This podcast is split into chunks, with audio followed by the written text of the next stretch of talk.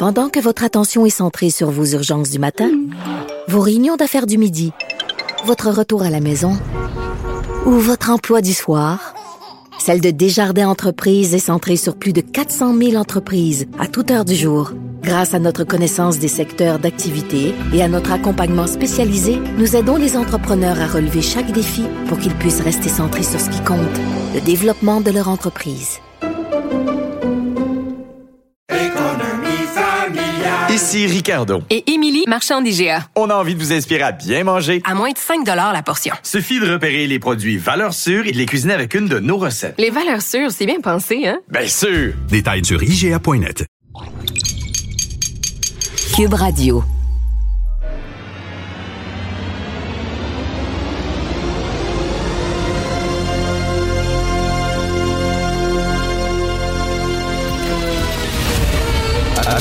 Attention, cette émission est laissée à la discrétion de l'auditeur.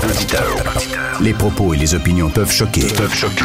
Oreilles sensibles s'abstenir. Richard Martineau. Martino. Un animateur pas comme les autres. Richard Martineau. Cube Radio. Bonjour, bon mercredi, merci d'écouter Cube Radio. Alors, c'est qui là qui fait l'objet d'allégations sexuelles aujourd'hui? Y a-tu un comique, un comédien, un entraîneur quelque part, un joueur de hockey? Non.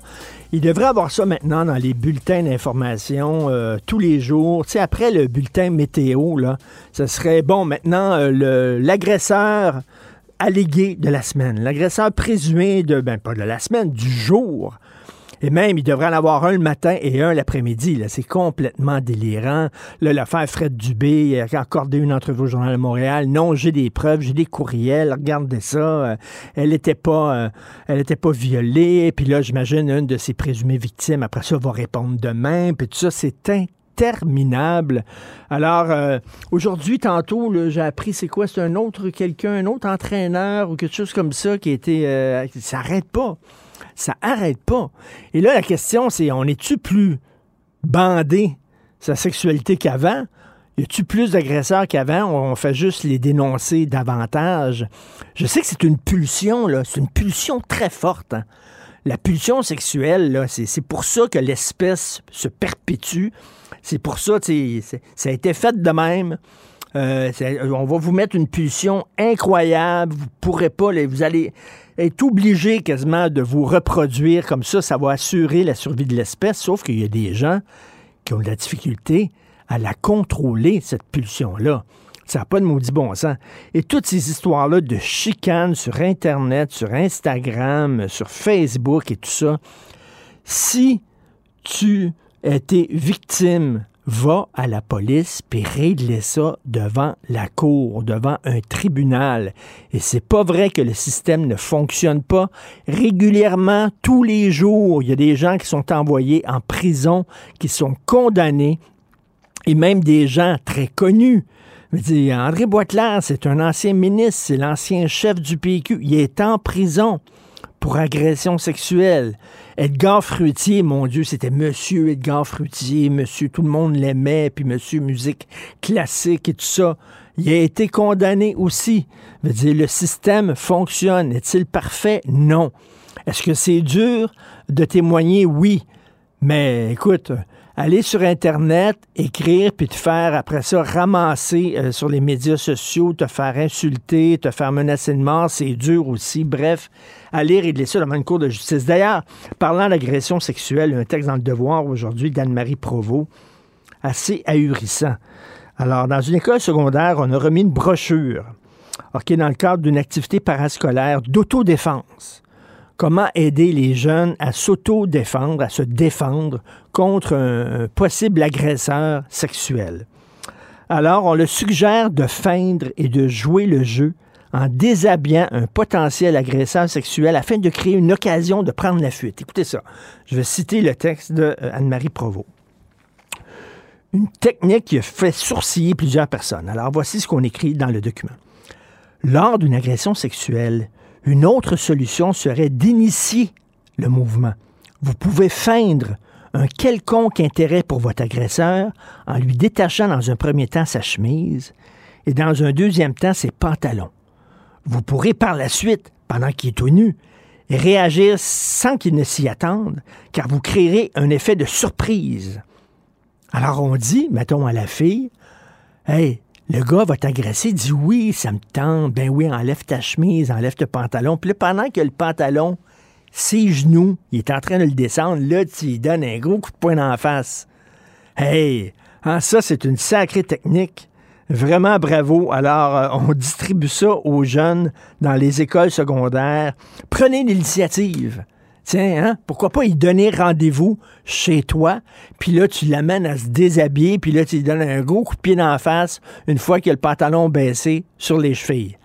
On est rendu là. C'est ça, être en 2002. Martino. Le parrain de l'actualité.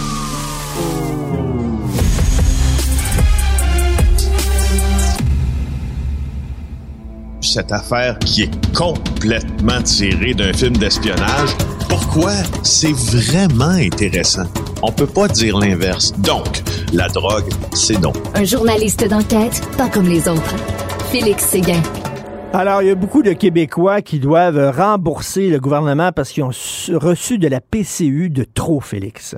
on attendait finalement hein, ce fameux moment-là où le gouvernement fédéral et ses grosses griffes et ses grosses dents rah, allaient dire hey, finalement, on a trop versé ou vous n'aviez pas droit à cette prestation. Et bref, euh, Jules Richer du bureau d'enquête nous apprend aujourd'hui qu'il y a 296 000 Québécois qui doivent toujours près d'un demi-milliard de dollars au gouvernement fédéral pour rembourser euh, de la PCU qui a été versée en trop pour l'année 2020. Euh, pour certains, là, ils ont tardé à payer, mais c'est surtout Ottawa qui a tardé à les réclamer. Il a seulement commencé, le gouvernement fédéral, à envoyer des avis de dette en novembre 2021.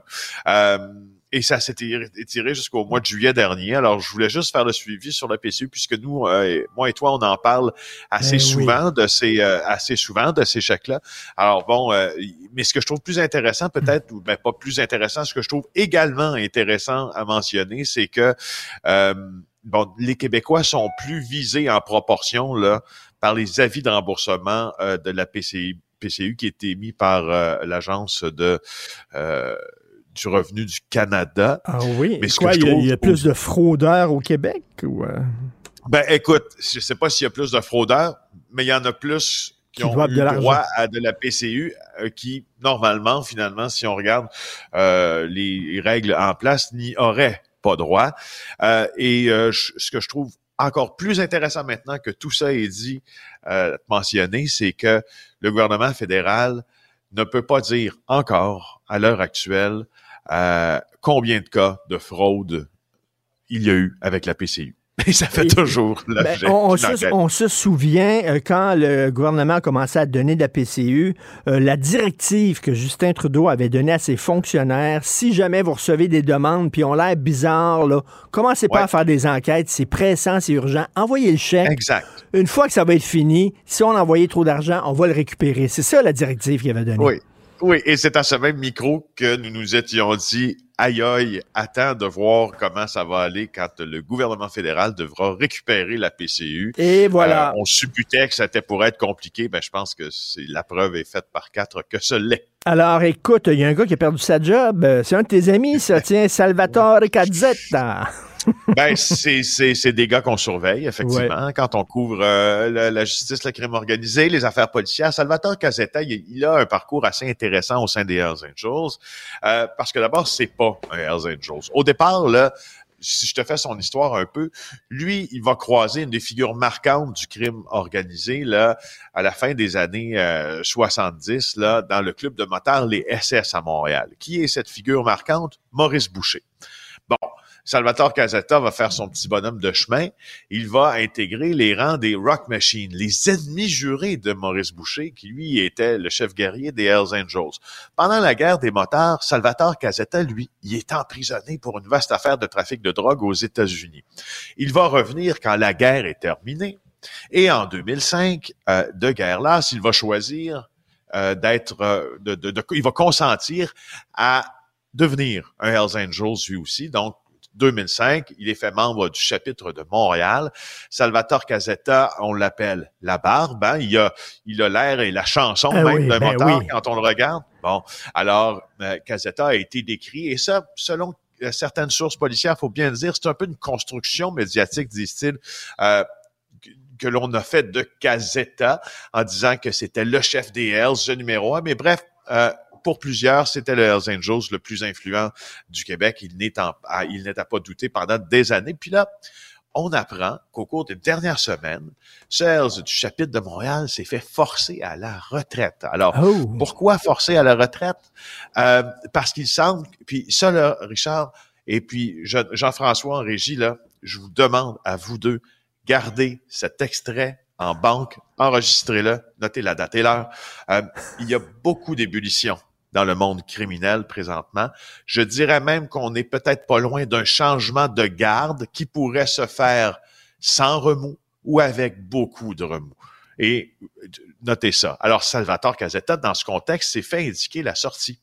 Et euh, on l'a vu pour la dernière fois avec ces fameuses couleurs, là, ces patchs lors d'une de ce que les Hells Angels appellent la last run euh, du chapitre du Nouveau-Brunswick. Là, à chaque année, les Hells Angels, selon leur règlement, leur charte, doivent faire une première sortie à moto, puis une dernière sortie à moto pour ouvrir et clore la saison. Alors, c'est là qu'on le vu avec ces couleurs à l'automne pour la dernière fois. Et là, il semble que, boum, il est à la retraite, mais il est parti, Richard, en ce qu'on appelle, parce que tout est en anglais, hein, dans la- les chartes, oui. les règlements des Hells Angels, en good standing. Et ça, c'est bon pour lui.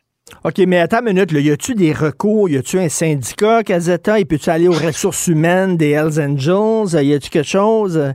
Ben, écoute, tu vas, je vais, je vais te surprendre, je vais te surprendre en te disant que il a, il aurait un certain recours entre guillemets. Oui, oui, oui. C'est s'adresser au, euh, c'est s'adresser à cette super structure qui s'appelle la structure East Coast, qui chapeaute un peu tous les chapitres là, de, de l'est du Canada, puis dire, écoute, je suis pas content, je voulais pas. Mais euh, euh, en Ben- fait, le Richard, le, le- départ des Hells Angels, ça, se- ben, ça se fait de, de manière à- administrativement assez particulière. hein. D'abord, il y a un vote dans le chapitre. Un On vote? peut présumer que ouais, ouais, il y a un vote euh, pour pour euh, pour que le membre quitte et qu'il quitte en good standing parce que oh, tu peux partir en bad standing ou en good En standing. bon terme ou Tu- en mauvais terme. Donc, il est parti Oui. en, en bon terme. Et Veux-tu me dire, tu sais, le nom Salvatore Cazzetta, on se demande pourquoi il n'est pas dans la mafia italienne, pourquoi il est dans les Hells?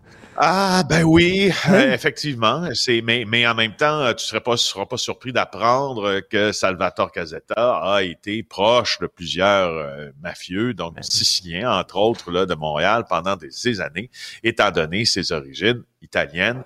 Euh, donc ça c'est intéressant à mentionner. C'est intéressant aussi l'affaire du good puis du bad standing parce qu'au fond. Quand tu te fais, tu sais, les, ce que tu, on est en train de remarquer, euh, Richard, rappelle-toi, là, euh, il y a une vingtaine d'années, la guerre des motards, dans ces eaux-là, les méthodes d'aujourd'hui tranchent énormément avec les jugements sans appel et les purges internes des Hells Angels pendant la guerre des motards. Tu te rappelles, plutôt que d'arbitrer ces conflits-là en prenant un vote puis en mettant quelqu'un sur une voie de garage, on le tuait. C'est arrivé à Scott Steiner, c'est arrivé à bien d'autres pendant la guerre des motards. Puis récemment, depuis 2010, on a décidé, il semble, d'être plus poli dans notre exercice de- Mais- de- dans l'arbitrage de ces conflits-là, puis de laisser les membres partir. Mais tu sais, on, on rigole, mais c'est vraiment comme une business. hein. Tu sais, mettons, si tu es un mauvais, euh, un mauvais euh, PDG d'une entreprise, les membres du CA peuvent te renvoyer. Fait que c'est quoi? Les Hells Angels ont regardé la- l'argent qu'ils ont fait au cours des dernières années, le, le chiffre d'affaires, puis ils ont dit, ben là, euh, Cadzetta, c'est pas un bon chef, on va le sacrer dehors? C'est un peu ça, là, comme, Ben, écoute, comme une business. ben, ben, c'est pas pour rien. C'est pas comme une business. euh, C'est euh, une business. Charles, c'est une business. C'est-à-dire, c'est pas pour rien que les rapports policiers, tant de la GRC, de renseignement policier que la Sûreté du Québec, parlent de l'entreprise criminelle aussi des Hells Angels, de l'entreprise criminelle des Italiens. Exemple, tu sais, les Européens sont beaucoup plus avancés dans la perception euh, économique du, du, du, du crime à certains égards. Euh, je lisais les derniers chiffres sur la Camorra, la mafia napolitaine, euh, qui ont qui a généré parce que là, le- le- les Italiens là euh, surveillent de près eux financièrement la puissance des organisations fi- euh, financières. Puis la Camorra est en train de monter, monter.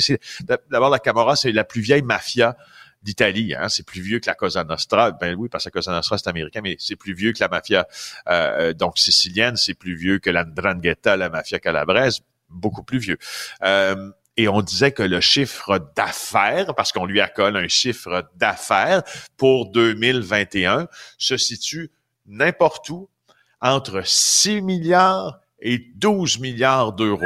Alors, viens pas me dire que c'est pas une business. C'est une vraie business, une business qui rapporte. Imagine-toi si on enlevait l'argent euh, qui provient du crime organisé, du système économique, on ferait faillite. Merci pour cette chronique économique euh, avec euh, Félix Séguin du bureau d'enquête. On se reparle demain. Bonne Yves journée, Daou va être jaloux. OK. Oui. Martineau, il n'y a pas le temps pour la controverse. Il a jamais coulé l'eau sous les ponts. C'est lui qui la verse. Vous écoutez Martineau. Cube, Cube Radio. Cube Radio. En direct à LCN. 8h45, on va rejoindre Richard Martineau dans son studio de Cube Radio. Salut Jean-François. Voilà, il apparaît. Salut, Soudainement, la lumière fut. Salut Richard. Salut. Hey, tu te demandes ce, ce matin euh, pourquoi, qu'est-ce que la CAQ a, a contre le PQ? Pourquoi elle, elle cherche tant à l'étouffer? Euh, écoute, est-ce que tu es déjà allé dans un tout inclus? Oui. Tu sais, le midi, quand tu vas au buffet, là, t'attends en ligne, puis le Ouais. gars en avant de toi, là, il remplit son assiette de même. Je te vois Tu comprends, là? Il finit tout, il vide le bac de bin. Tu comprends-tu? Il prend toutes les Toi, t'as saucisses. juste le reste croûté dans le fond. Là. Il prend toutes les saucisses hot dog dans la croûte, là. Puis toi, t'arrives, t'as trois brocolis puis une toast. OK? Alors, le gars en avant, c'est la CAQ. Ma mère dirait c'est un saf. Un saf. Tu comprends? Il, il- il remplit tout, là. C'est comme Oscar Wilde, le grand écrivain britannique, avait une belle phrase que je vais te traduire en québécois.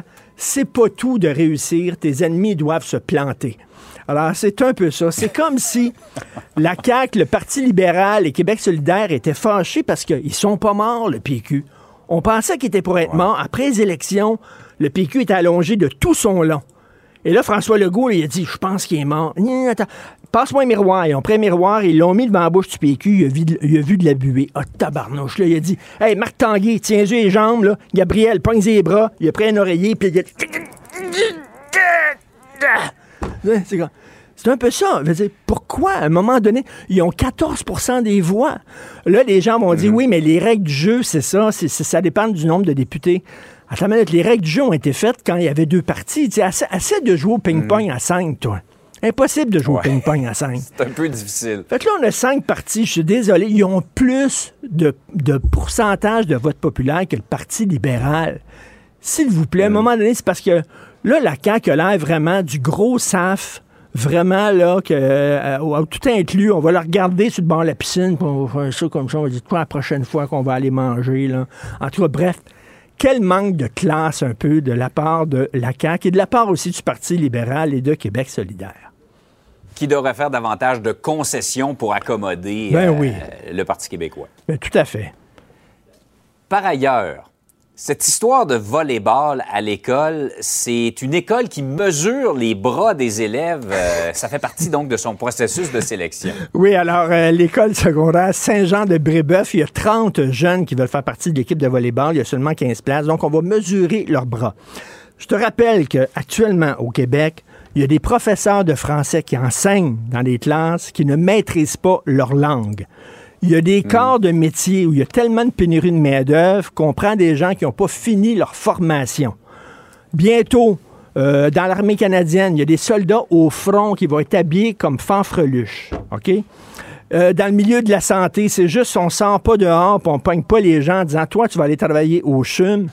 Mais, par contre, pour jouer au volleyball à l'école secondaire Saint-Jean-de-Brébeuf, on mesure la longueur des bras. S'il y a quelque chose qu'on a appris, Jean-François, au cours des dernières années, c'est que la longueur n'a pas d'importance. OK? On nous l'a tellement rappelé. Ça dépend de ce que tu Ouais. fais avec. Et moi, j'ai un nom pour toi. Ouais. Bugs. Connais-tu Muggsy Ouf, Bugs? Il va falloir que tu m'aides. 15 saisons dans la NBA au basketball, OK? 5 pieds 3 pouces.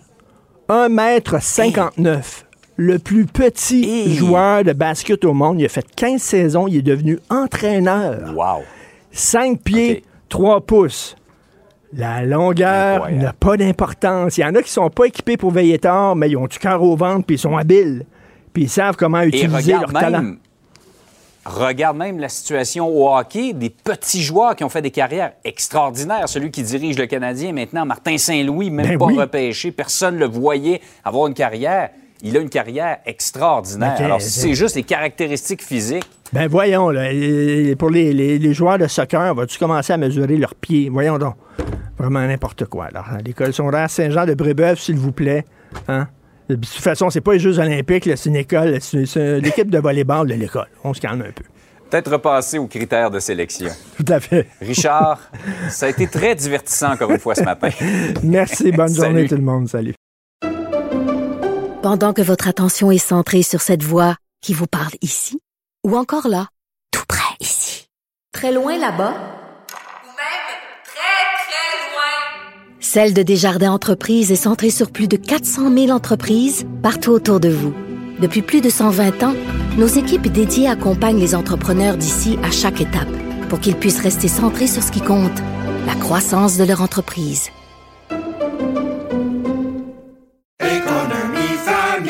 Ici Ricardo. Et Émilie, marchand d'IGA. On a envie de vous inspirer à bien manger. À moins de 5 la portion. Suffit de repérer les produits valeurs sûres et de les cuisiner avec une de nos recettes. Les valeurs sûres, c'est bien pensé, hein? Bien sûr! Détails sur IGA.net. Vous vous demandez si les plantes ressentent de la douleur? Ou encore, comment est-ce que les daltoniens voient le monde? Le balado en cinq minutes est pour vous. Explorez la science, l'actualité et l'histoire en un temps record. La Feu, en collaboration avec le gouvernement du Québec, est fière de propulser la série Balado en cinq minutes. Ne laissez pas les questions sans réponse plus longtemps. En cinq minutes, disponible sur l'application et le site cubradio.ca. Martino. Pour l'instant, nos avocats nous disent que tout est beau.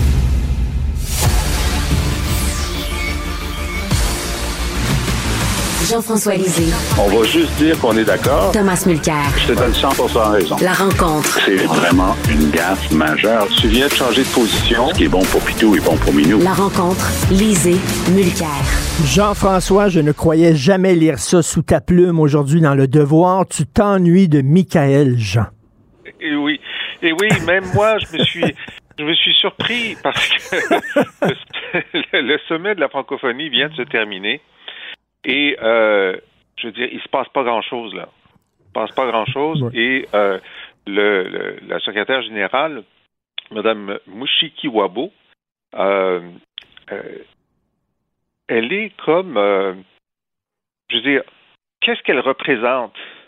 Elle représente d'abord un pays, le Rwanda, qui a choisi l'anglais comme langue nationale, qui a choisi l'anglais dans, dans ses écoles secondaires euh, à la place du français, et c'est un des pays les moins démocratiques en Afrique.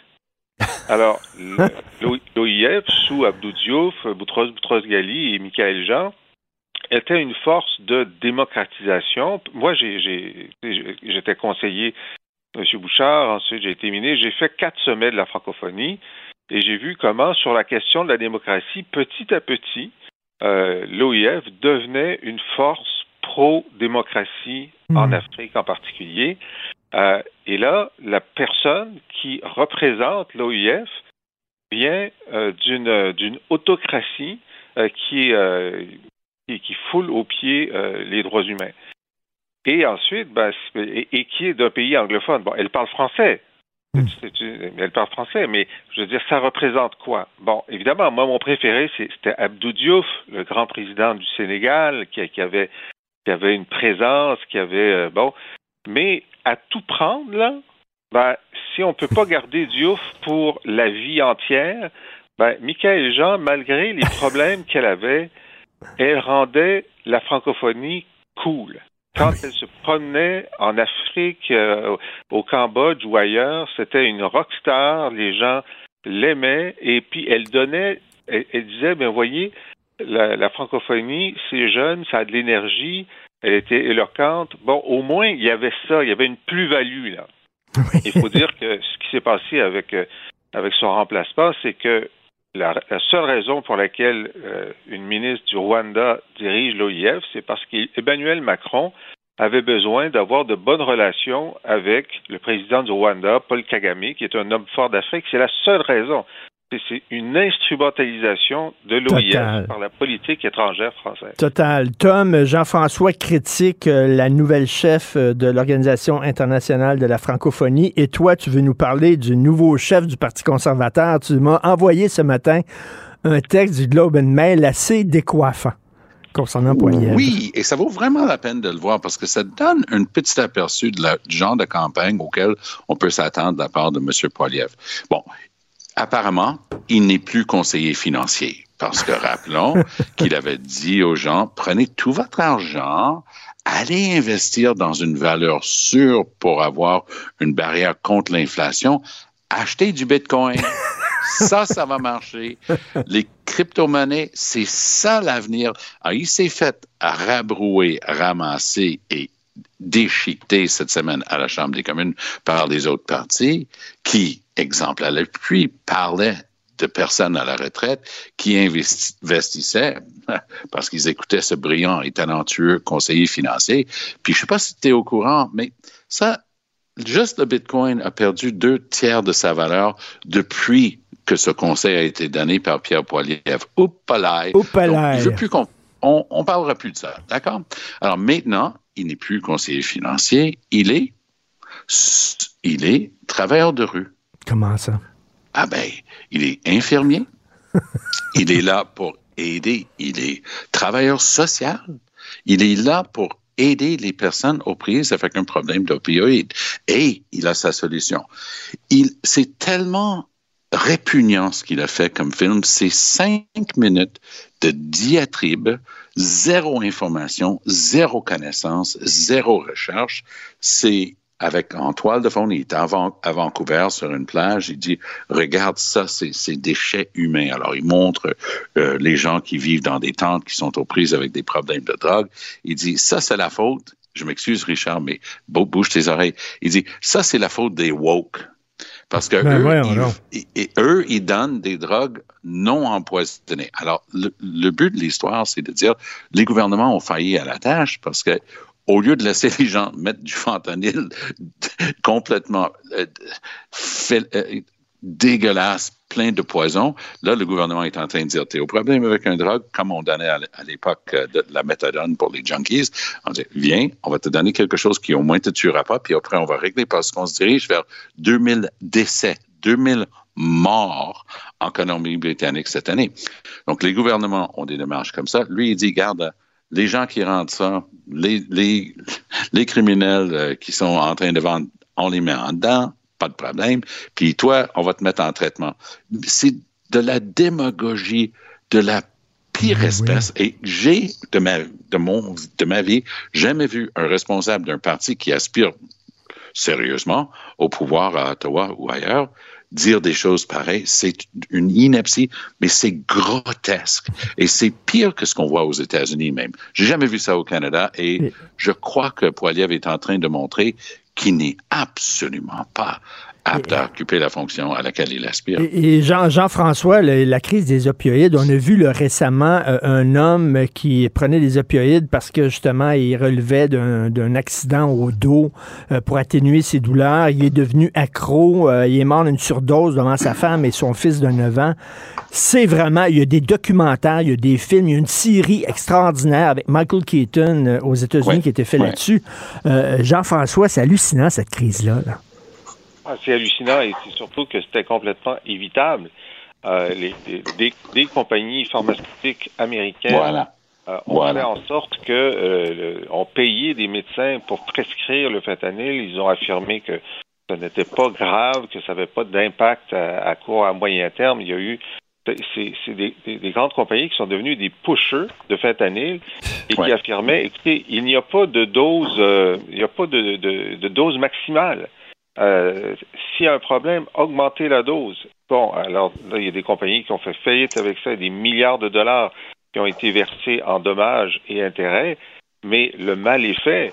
Et puis euh, maintenant, c'est les Chinois qui produisent du fentanyl puis qui l'envoient à travers des. Mais, Mais, mais, Tom, c'est absolument dégueulasse de se faire du capital politique Ah. sur le dos de, de victimes d'une épidémie épouvantable. Exactement, Richard. C'est exactement ce que Poiliev est en train de faire. C'est tellement bien dit de ta part. Oui, Mm. il essaie de se faire un capital politique sur une crise qui n'affecte pas la personne qui, qui vit dans la prairie. Là. Ah ben non, les grandes villes partout au Canada sont aux prises avec Ben ce oui. problème-là, mais sa base à lui, c'est pas le, le downtown East Side de Vancouver. Sa base à lui, c'est des gens qui vivent leur vie dans leur collectivité, qui vont regarder le truc de Poiliev et dire Hey, il a bien raison. C'est effrayant. Regarde-moi donc ça. Ah, On va avoir ça partout si on fait pas attention. c'est vraiment extrêmement pathétique. Euh, Ah, euh, et, et même Ben Perrin, qui est un, un type très respecté, ancien conseiller de Stephen Harper, et un gars solide. Là. Il est prof de droit, un gars très, très, très respecté que j'ai connu justement à l'é- à l'époque euh, de Harper. Lui, il écorche Poiliev. Et ça, c'est un vrai conservateur Ah ouais. de longue date, un gars sérieux, mais qui embarquerait jamais dans une connerie De toute façon, il est temps qu'on aborde le sujet de la drogue sous l'angle de, de la santé publique et non sous l'angle de, de- de- du juridique. Euh, Jean-François, euh, la FIFA interdit l'utilisation du mot love au Qatar. Oui. C'est quoi ça? Alors, là, écoute, c'est quand même extraordinaire parce que, euh, en, en solidarité avec les droits LGBT, euh, un certain nombre de- de- européennes avaient dit, ben, on va au moins afficher notre, euh, notre solidarité et les capitaines des équipes vont porter un brassard où ça va être écrit One Love, et juste One avec un cœur, puis le cœur va porter les, couleurs de l'arc-en-ciel. Et là, la FIFA a dit, écoutez, si les capitaines d'équipe portent ça pendant la Coupe du Monde au Qatar, vous allez avoir euh, un carton jaune, c'est-à-dire euh, une pénalité qui va vous, vous défavoriser pendant votre match. Fait que là, bon, tu peux pas dire, tu peux pas avoir un brassard qui dit One Love. OK, ils l'ont enlevé. Et là, la Belgique, la Belgique, dans leur, leur, euh, leur polo, euh, tu sais, le- le- leur, leur t-shirt, Oui. euh, c'est écrit Love euh, dans l'étiquette derrière le cou. Alors même, tu le vois pas, là. C'est juste écrit Love. Et là, ils ont dit, ça aussi, il faut que vous l'enleviez. Mais là, tu sais, je, dis- je pense que même les imams qataris n'avaient pas pensé à interdire le mot love. Alors, écoute, les- donc, l'amour et les arcs-en-ciel sont interdits à la Coupe du Monde. Mais quel aplat ventriste absolu qui est la FIFA devant les, injonctions euh. Écoute, les, Qataris, ils ont dit bon, euh, on laisse les, gays entrer, on veut juste pas qu'ils s'embrassent en public, ok?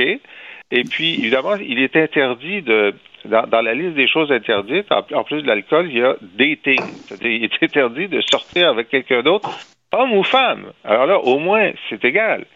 Mais là, la FIFA se rend complètement ridicule sur, sur, sur ces histoires-là.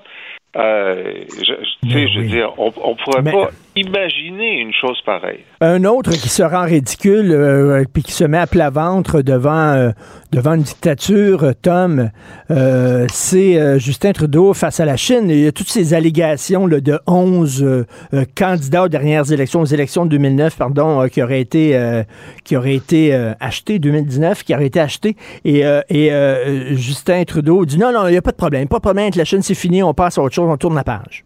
Fini, là. Il veut pas en parler. De toute évidence, euh, chat échaudé craint l'eau froide. Il y a quelque chose qui se passe dans la réaction de Trudeau. Moi, j'ai l'habitude, parce que j'ai été tellement en politique longtemps, à avoir le mot à mot.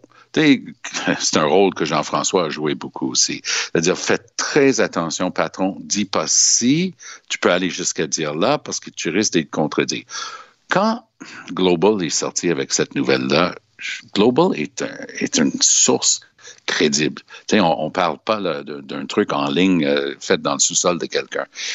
Global, c'est une boîte sérieuse qui dit il y a ça, il y a cette ingérence de Chine, puis on est au courant à Ottawa. Je regardais Justin Trudeau devant les micros et devant les caméras hier, et c'était un poème. Il dit Je n'ai pas eu personnellement connaissance de ça, de la part de les services de renseignement. Non, mais est-ce que ta chef de cabinet était au courant, tu l'as dit ou pas? Donc, il, essayait de faire un slalom de mots sans toucher hein, les, les fagnons. Dire, ah, ben, il y a eu ci, puis il n'y a pas eu ça. Comment ça se fait que ça a donné lieu à toute sa chicane ben avec Xi Jinping? Ben oui. Et il s'est vanté mardi dernier. Il s'est vanté, il y a huit jours, il s'est vanté. Moi, je suis allé dans le kisser de président Xi. Je lui ai dit, garde, tu es en train de mettre le nez dans mes élections. Le lendemain, Xi avait l'air de le confirmer. Il dit, pourquoi tu es allé déblatérer dans les médias notre conversation? Donc, il n'y pas que Trudeau lui avait dit ça. Donc, si Trudeau était assez sérieux hein, et assez sûr pour dire ça maintenant, mais il essaie de faire du reculon. On entend le bip, bip, bip à travers le Canada, mais à quel dans quel but? À quelle fin? Là, il était même, il a même essayé d'aller sur l'offensive en disant, il il faudrait pas dire les mêmes choses qu'aux États-Unis, parce qu'on se souvient, ça a été prouvé que les Russes avaient triché et joué un rôle prépondérant dans l'élection de Donald Trump en 2016. Mais là, Trudeau essaie de dire qu'il n'en est plus rien. Moi, quand j'ai voyagé en Chine, je suis allé à, deux reprises, une fois avec euh, le gouverneur général, une fois avec d'autres députés. Il y avait un député nouvellement élu libéral, élu en 2015, pareil, élu après. Puis les libéraux disant Everybody knows this guy's a Chinese spy. Tout le monde sait que notre nouveau député est espion chinois. Alors, c'est pas nouveau pour Trudeau, mm. puis ce gars-là, justement, ne s'est pas représenté. Puis ils ont essayé de nommer sa femme comme candidate, puis elle a été interdite par le Parti libéral. Donc, c'est pas la première fois qu'il y a des trucs comme ça dans le vent. Et Trudeau essaie de dire Non, non, il n'y a, rien de ça au Canada. Mais oui, Jean-François, qu'est-ce que tu en penses? Ben, et il y, a plusieurs euh, questions sans réponse. Là. Euh, si on veut être généreux, bon, Justin Trudeau dit, ben, il y avait d'autres choses euh, de, qui étaient importantes sur lesquelles je pouvais me plaindre au président chinois, par exemple, le fait qu'il y, y, a trois postes de police chinois illégaux dans la région de Toronto.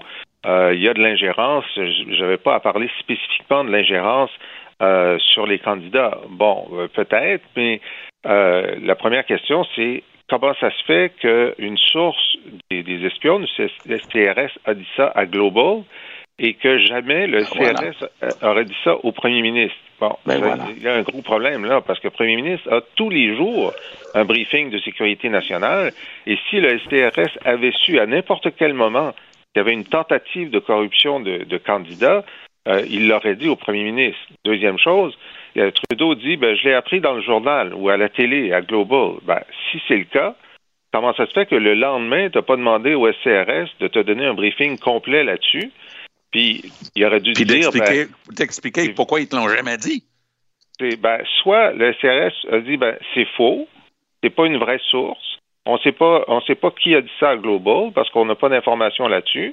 Ou bien, ben, c'est vrai, mais euh, ben, c'est vrai. Alors, donc, il y a quand même un problème qui ne puisse pas euh, donner plus d'informations. Là, on va le savoir parce qu'il y a un comité parlementaire qui se penche là-dessus et le CRS va, devra, devra venir dire une partie de ce qu'il sait sans dévoiler ses sources. On va peut-être en avoir le cœur net, mais c'est bien bizarre. Est-ce que, je, est-ce que je peux me permettre d'en douter que le SCRS va donner beaucoup d'informations qui contredit le premier ministre? Parce que même s'ils avaient apparemment dit que c'était pas le seuil critique pour imposer la loi sur les mesures d'urgence, moi, je n'étais pas surpris. Puis en fait, je suis d'accord euh, qu'il y a deux choses mm. totalement différentes. Mais c'était ben, hier, on a parlé du fait qu'ils ont tous témoigné en anglais.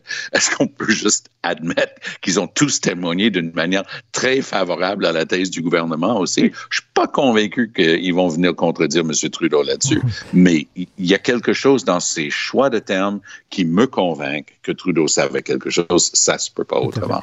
Et euh, on va aller euh, sur la scène internationale. Jean-François, l'Écosse aimerait bien faire un autre référendum sur son indépendance, mais l'Écosse doit avoir la permission mission de l'Angleterre. Est-ce que c'est l'Angleterre aussi qui va choisir la question qui va être posée? Est-ce que ça te rappelle euh, certaines histoires, ça, Jean-François? Écoute, c'est pire. En fait, c'est pire que la situation canadienne parce que euh, là, lorsqu'il y a eu un premier référendum, euh, l'Angleterre, c'était l'étalon hors de comment ça doit se faire. C'est-à-dire que l'Écosse voulait faire un référendum. Exact, le gouvernement de Londres a dit, bon, OK, euh, vous avez le droit à l'autodétermination. On va s'entendre sur la date. Euh, on va on va nommer un tiers crédible pour dire si la question a de l'allure. Donc, ce ne sera pas euh, juge et parti le Parlement de Londres.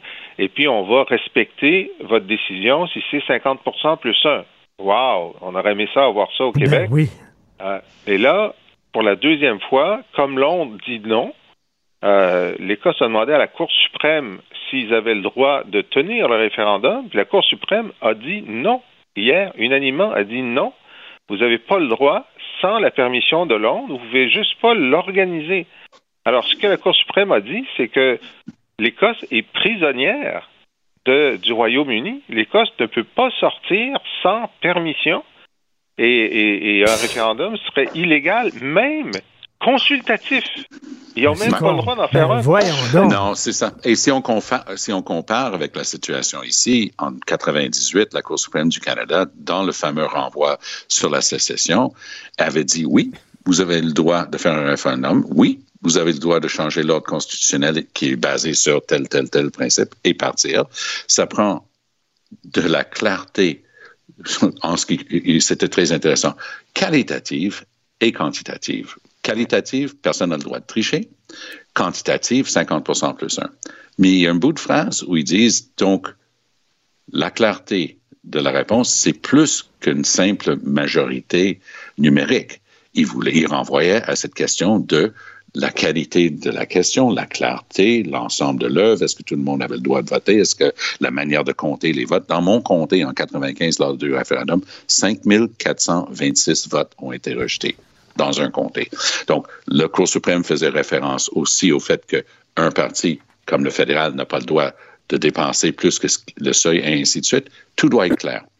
Le fédéral sous Jean Chrétien s'est amusé à faire la loi sur la clarté qui venait brouiller les cartes parce que le fédéral disait c'est nous qui allons écrire la question et Trudeau je me souviens, lors de, nos débats lors de la campagne de 2015, j'ai, je lui ai demandé 12 fois, j'ai dit, c'est quoi le chiffre? C'est quoi le chiffre? Il m'a dit, le chiffre, c'est 9. Il y a eu 9 juges de la Cour suprême. Hey, c'est quoi? Il, lui, lui, il disait, euh, de, de, devant des étudiants à l'Université de Montréal, c'est, c'est peut-être quelque chose comme deux tiers, mais quelque chose comme... Non, non, c'est 50% plus 1 pour dé, débattre, mais la qualité de ton mandat pour débattre et discuter est conditionnée par le, le résultat que tu as eu. Mais le fédéral, a, depuis Chrétien, ils ont joué à ce jeu-là. Ça, c'était Stéphane Dion, Jean Chrétien, et maintenant Trudeau, toujours euh, dans ce, ces mêmes créneaux. Il faut mmh. quand même admettre que Trudeau lui-même fait rien pour euh, pour secouer le, le canoë. Tu sais, il ne cherche pas euh, à revenir dans, dans ce film-là, mais historiquement, ce sont les libéraux fédéraux qui ont toujours euh, foutu la pagaille. Que Encore. Londres soit en train de dire c'est nous qui décidons, la Cour suprême les donne raison. Donc, l'Écosse est vraiment dans un étau constitutionnel et c'est la meilleure manière d'assurer que la prochaine fois les Écossais vont dire hasta la vista baby. Ben oui, tout à fait. Alors euh, hein, ben, bonjour le droit au peuple à s'autodéterminer. Merci beaucoup à voilà. vous deux. Bonne Allez, journée, on se reparle demain. Merci. Si vous voulez lire les commentaires de Jean-François Lisée sur l'actualité, écoutez son excellent balado où il euh, commente l'actualité, il revient sur les grandes dates de l'histoire du Québec avec son humour euh, légendaire. Allez sur la boîte Joignez-vous à la discussion. Appelez ou textez le 187 Cube Radio 1877 827 2346. Alors, euh, vous savez que ça fait cinq semaines que la commission sur l'adoption des mesures d'urgence se tient euh, à, à, Ottawa. Pardon. On a entendu une soixantaine de témoins. Nous allons faire le point là, avec M. Claude Carignan, sénateur conservateur, qui siège entre autres au comité mixte spécial sur la déclaration de situation de crise. Bonjour, M. Carignan. Bonjour, ça va bien? Oui, ça va bien. Alors là, écoutez, parce que le narratif, euh, c'était que le gouvernement avait utilisé une bombe nucléaire pour écraser une mouche, mais là, et qu'il n'y avait pas vraiment de menace pour la sécurité du pays. Mais là, on a appris, coup de théâtre cette semaine, le directeur du Service canadien de renseignement et de sécurité, le SCRS, avait lui-même recommandé au premier ministre Trudeau d'invoquer la loi sur les mesures d'urgence en disant qu'il y avait bel et bien une menace contre la démocratie canadienne. Qu'est-ce que vous en pensez? Ben, écoutez, il y a beaucoup de contradictions, là, parce que lorsqu'il dit qu'il a fait cet avis-là, il dit qu'il se base sur un avis juridique, un avis juridique qu'on n'est pas capable d'obtenir parce qu'il est caviardé. Euh, il dit qu'il a donné cet euh, avis-là au, euh, au, PM la journée du 13 février. Pourtant, il y a eu deux rencontres le 13 février. Euh, une qui est le comité de réponse. Il y a comme une espèce de comité spécial, là, task force, là, qui, qui, qui était fait pour répondre à, à la situation d'urgence, sur lequel euh, siégeait évidemment le premier ministre, euh, le, M. Vigneault, Mme Lucky, M. Mendicino, donc sont tous sur ce comité-là. Il y en avait d'autres, là, mais les quatre sont sur ce comité-là. Et il y avait aussi euh, une autre rencontre du cabinet qui a eu lieu également le 13. Il n'y a aucun endroit on voit cette trace de cette mention-là. Et pire que ça, Mme Lucky est dans la salle en même temps. Mme Lucky, euh, qui est la qui est la commissaire de la GRC, nous dit euh, c'était pas nécessaire, on avait d'autres outils. Donc, euh, elle n'a pas levé la main, elle n'a pas Ben dit oui. un mot. Euh, c'est moi, écoutez, moi je trouve que ça commence à être cousu de fil blanc toute cette histoire-là.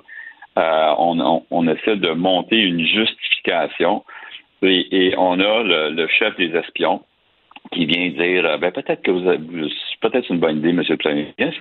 Et là, le- Trudeau saute là-dessus et dit Ah, j'ai enfin j'en ai un qui me dit la même chose que moi. Oui, mais c'est Euh, c'est donc, pas rien euh, quand même. je là. C'est le, c'est directeur du Service canadien de renseignement et de sécurité. C'est quand même pas rien. Si lui dit ça en disant il n'y a pas de menace pour le Canada, effectivement, moi, si je j'ai. le sais. Je le sais, mais à part son titre, il n'a pas le pouvoir euh, d'enquêter sur euh, les activités internes. euh, il le dit, là, c'était pas son pouvoir. Et il n'a pas fait l'évaluation de la situation d'urgence à l'intérieur qui s'est produite. Donc, ils n'ont pas fait de vérification et d'enquête. C'était à la GRC de faire ça. Donc, il n'écoute pas Mme Lucky qui, est dans son mandat, dans son pouvoir de s'assurer de la sécurité interne et de répondre à ces situations-là, mais il écoute le chef des espions que c'est pas dans son mandat euh, de s'assurer de la sécurité in- interne euh, qui, qui, qui l'a dit clairement et qui n'a pas enquêté là-dessus. Donc, euh, assez particulier, là.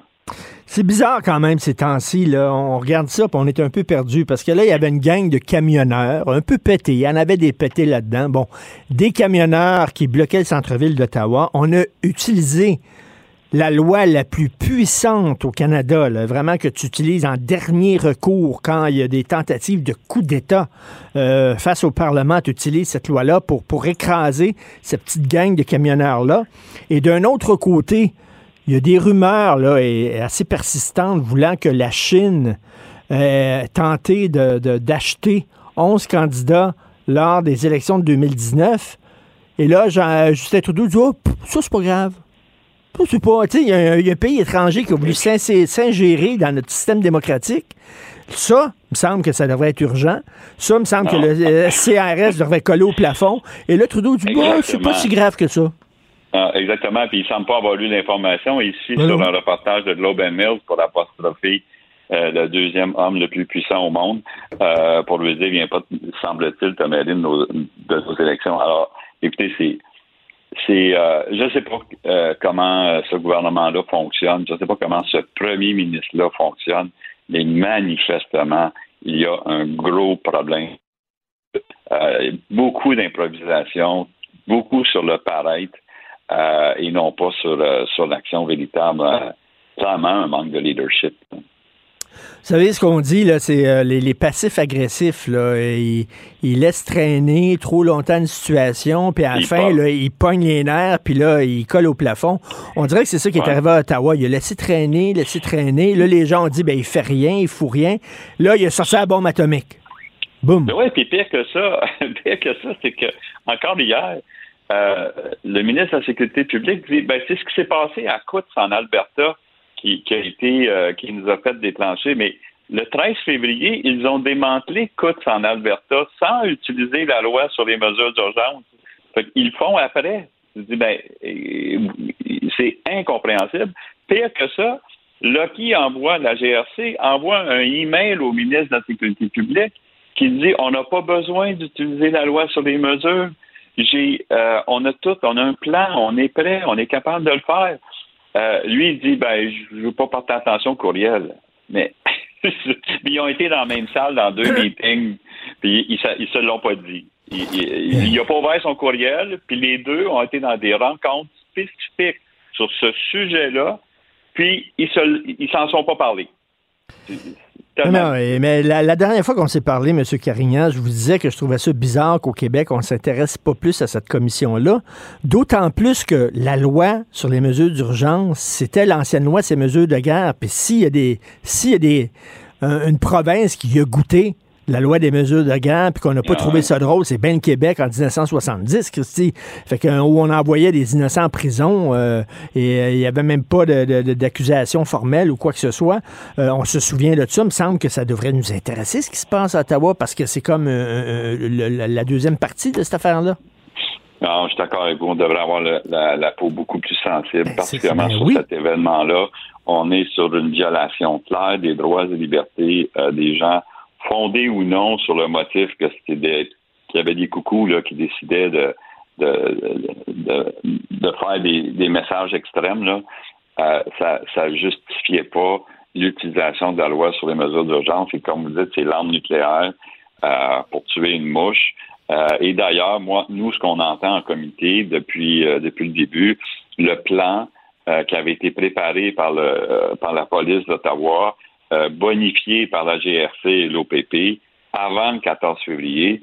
C'est le plan qu'ils ont mis en exécution après le 14 février pour euh, venir à bout euh, des gens qui occupaient une salut en avant du Parlement. Donc, c'est puis l'enjeu, c'est encore une fois, c'est des remorqueuses. je peux pas croire qu'on a utilisé la loi ces mesures d'urgence pour forcer des gens à, à venir remorquer des camions. C'est tellement ridicule. Mais, mais... Au début, là, sur le pont Windsor, là, pourquoi ça a bougé vite? C'est parce que c'est les Américains qui ont appelé Trudeau, puis ils ont dit, ben, on en a des remorqueuses, on va t'en envoyer, puis c'est des remorqueuses américaines qui ont, qui ont enlevé les camions sur, euh, sur le pont Windsor. Écoutez, c'est d'un ridicule. Alors, à un moment donné, moi, ça m'est arrivé juste ici devant Cube Radio. Je me suis stationné dans un endroit où je devais pas être stationné. Puis ils ont pris mon char, puis ils l'ont towé, comme on dit. Hein, ils ont pris mon char, puis ils l'ont envoyé à Fourrière. Fait que là, si ça avait été Justin Trudeau, il aurait voté la loi des mesures d'urgence pour prendre mon char, puis l'envoyer à Fourrière. c'est tellement... tous les pouvoirs sont là. Je ne veux pas rentrer dans les technicalités des lois, là, mais on les a, on les a toutes sorties. Là. Euh, donc, autant le code de la sécurité routière, autant, autant le décret des mesures d'urgence euh, en vertu de la loi de l'Ontario que le maire d'Ottawa euh, a, déclenché. Lui aussi, là, en, passant, n'a pas été fort non plus, là, en disant qu'il a décrété les mesures d'urgence, mais c'est seulement des fins symboliques. Ça ne donne pas de réel pouvoir.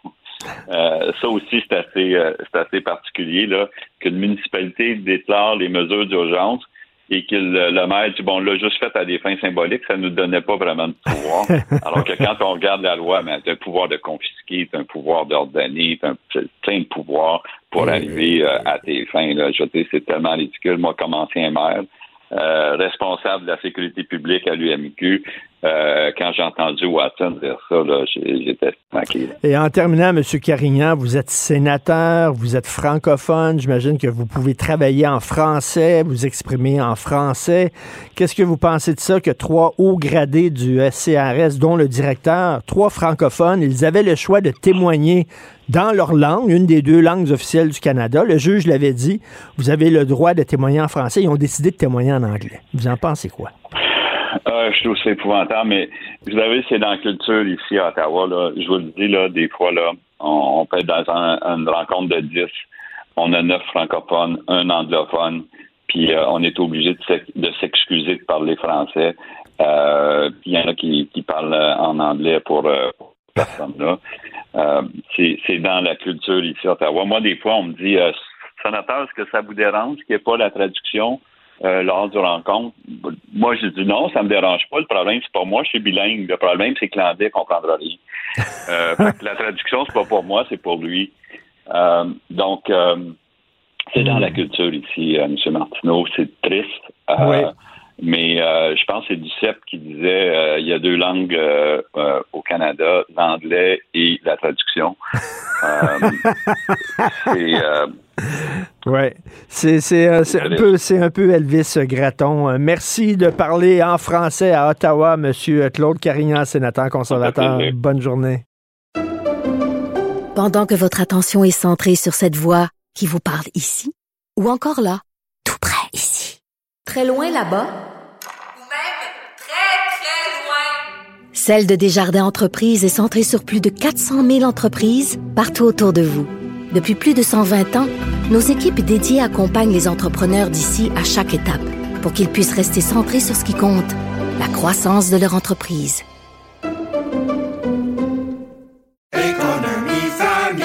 Ici Ricardo. Et Émilie, marchand d'IGA. On a envie de vous inspirer à bien manger. À moins de 5 la portion. Suffit de repérer les produits valeurs sûres et de les cuisiner avec une de nos recettes. Les valeurs sûres, c'est bien pensé, hein? Bien sûr! Détails sur IGA.net. Vous vous demandez si les plantes ressentent de la douleur?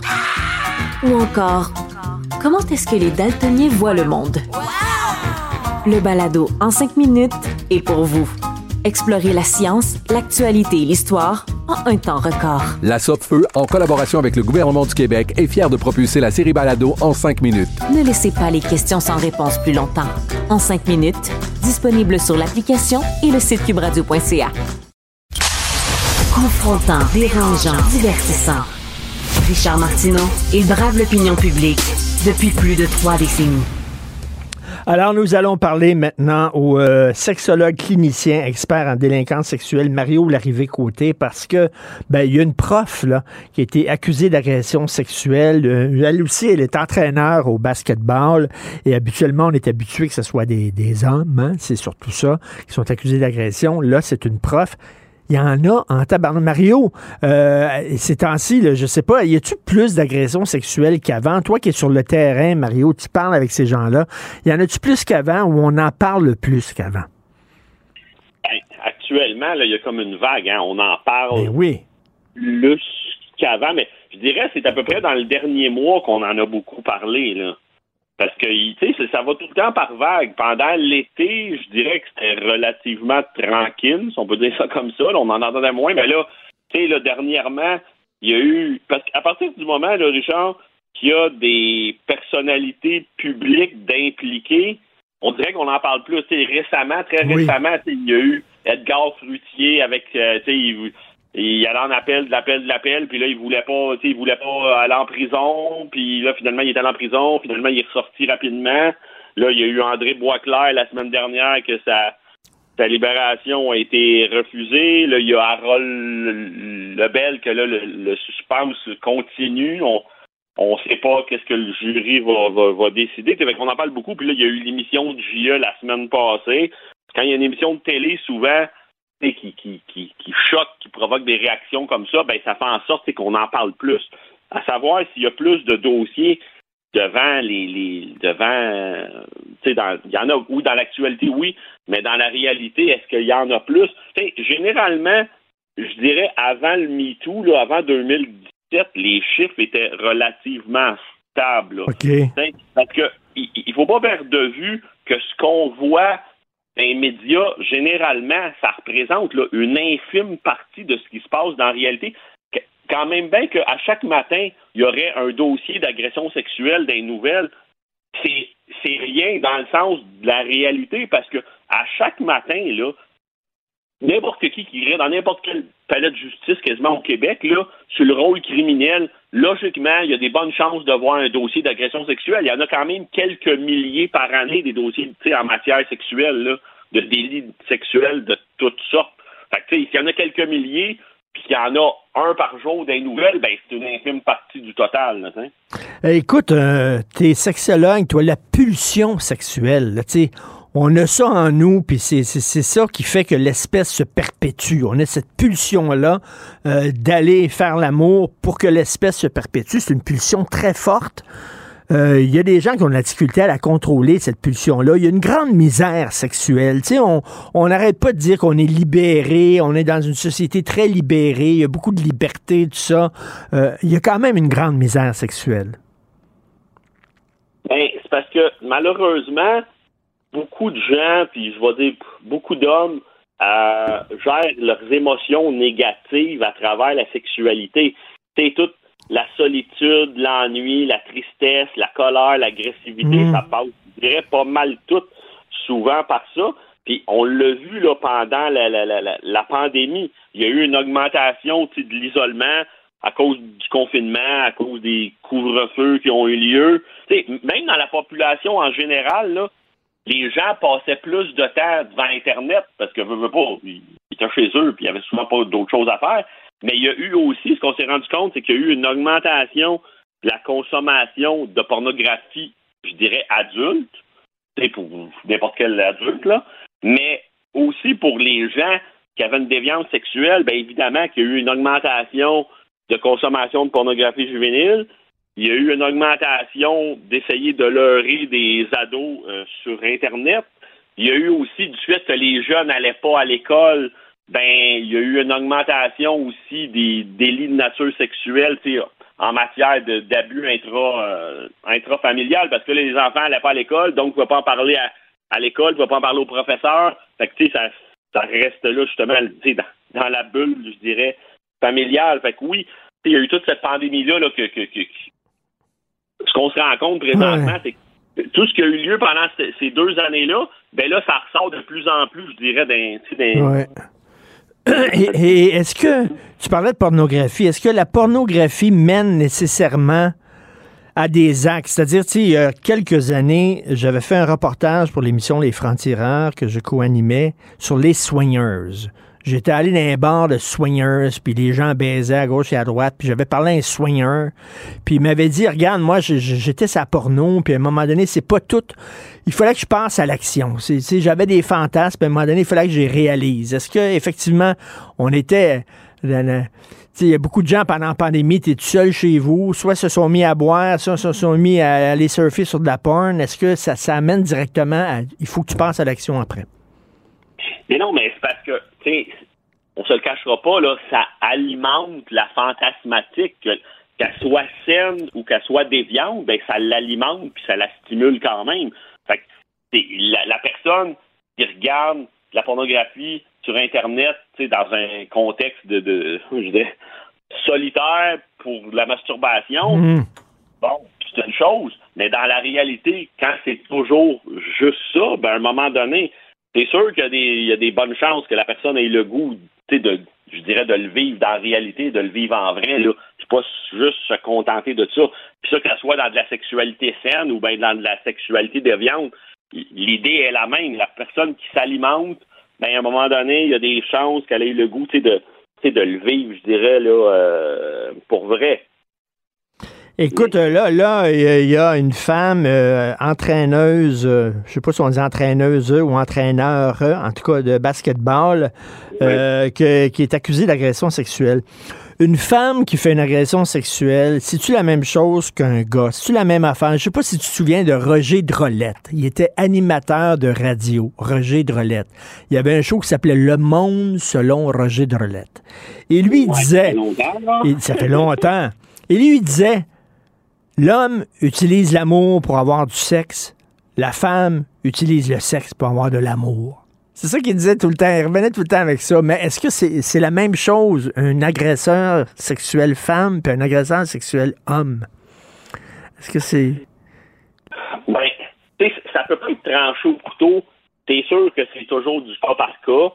Mais dans la réalité, c'est comme je disais tantôt, l'agresseur sexuel homme va souvent euh, gérer toutes les émotions négatives au travers des délits sexuels. Ça, c'est la littérature le dit, puis ça, c'est clair. Par rapport à l'agresseur sexuel femme, ben à ce moment-là, tu sais, on, ce qu'on voit, c'est souvent là, bon, des, femmes là, dans vingtaine, dans trentaine, avec des, adolescents là. Tu sais, il y a comme une espèce des fois de, de je sais même pas si le mot existe, d'amourachement d'une certaine façon. Ben, ben j'étais comme un peu tombé en amour. Puis, tu sais, il y a comme une dimension affective qui rentre comme en ligne de compte, là. Mm, mm. la, sexualité, c'est sûr que, tu sais, il y, a des variables, puis puis il y a des femmes qui ont une sexualité, je dirais, très, euh, très, très physique, très, je dirais, masculine, d'une certaine façon, c'est du sexe pour du sexe, puis tu sais, c'est comme ça, puis c'est bon. Puis il y en a d'autres, ça va être plus la dimension affective qui va rentrer en ligne de compte. Mais pour beaucoup d'hommes, ben, la sexualité, c'est de la sexualité. Euh, souvent, une femme, quand il y a de la sexualité, il y a quand même une part de tendresse mmh. qui rentre en ligne de compte.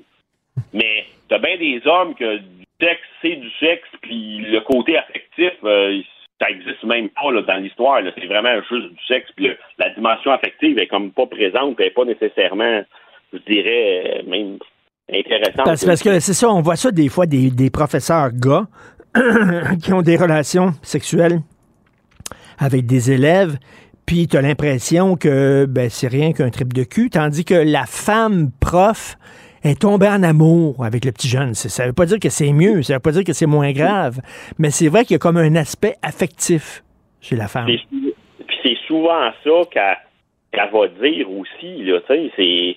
Puis il y a toute, il y a toute l'espèce...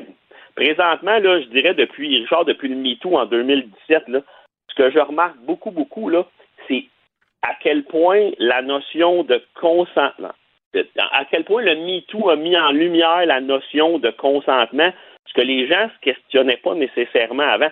Dans ma clientèle, là, avant, c'était majoritairement composé de- de pédophiles ou d'individus qui consommaient de la pornographie juvénile, et puis pas nécessairement juste avec des, des, des enfants, mais même avec des, des adolescentes de 16-17 ans, parce que ça aussi, c'est de la pornographie juvénile quand même, compte tenu qu'ils sont mineurs. Maintenant, dans ma clientèle, là, au, au minimum, je vais pas mettre de statistiques exactes, là, mais au minimum, 50% et plus là, de ma clientèle qui sont accusés, mettons, pour des délits sexuels ou qui sont en détention pour des délits sexuels, des hommes qui. Ça a été des histoires souvent de consentement biaisé, mal perçu. Que Le gars pensait qu'elle était consentante parce que là, Ouais. il s'est laissé faire, elle n'a pas dit non. Euh, puis, tu sais, mais le langage, il faut pas perdre de vue que dans une relation sexuelle, là, il est censé, là, puis je, je le dis à tout le monde, puis j'espère apprendre rien à personne, mais en même temps, des fois, dans l'action, des fois, c'est d'autres choses. hein. L'interaction, une relation sexuelle, c'est supposé être une interaction entre deux personnes. Hmm. Donc, les deux sont censés participer. Souvent, ces gars-là me disent, quand je les questionne, ils me disent, ben, elle bougeait pas, elle faisait la planche.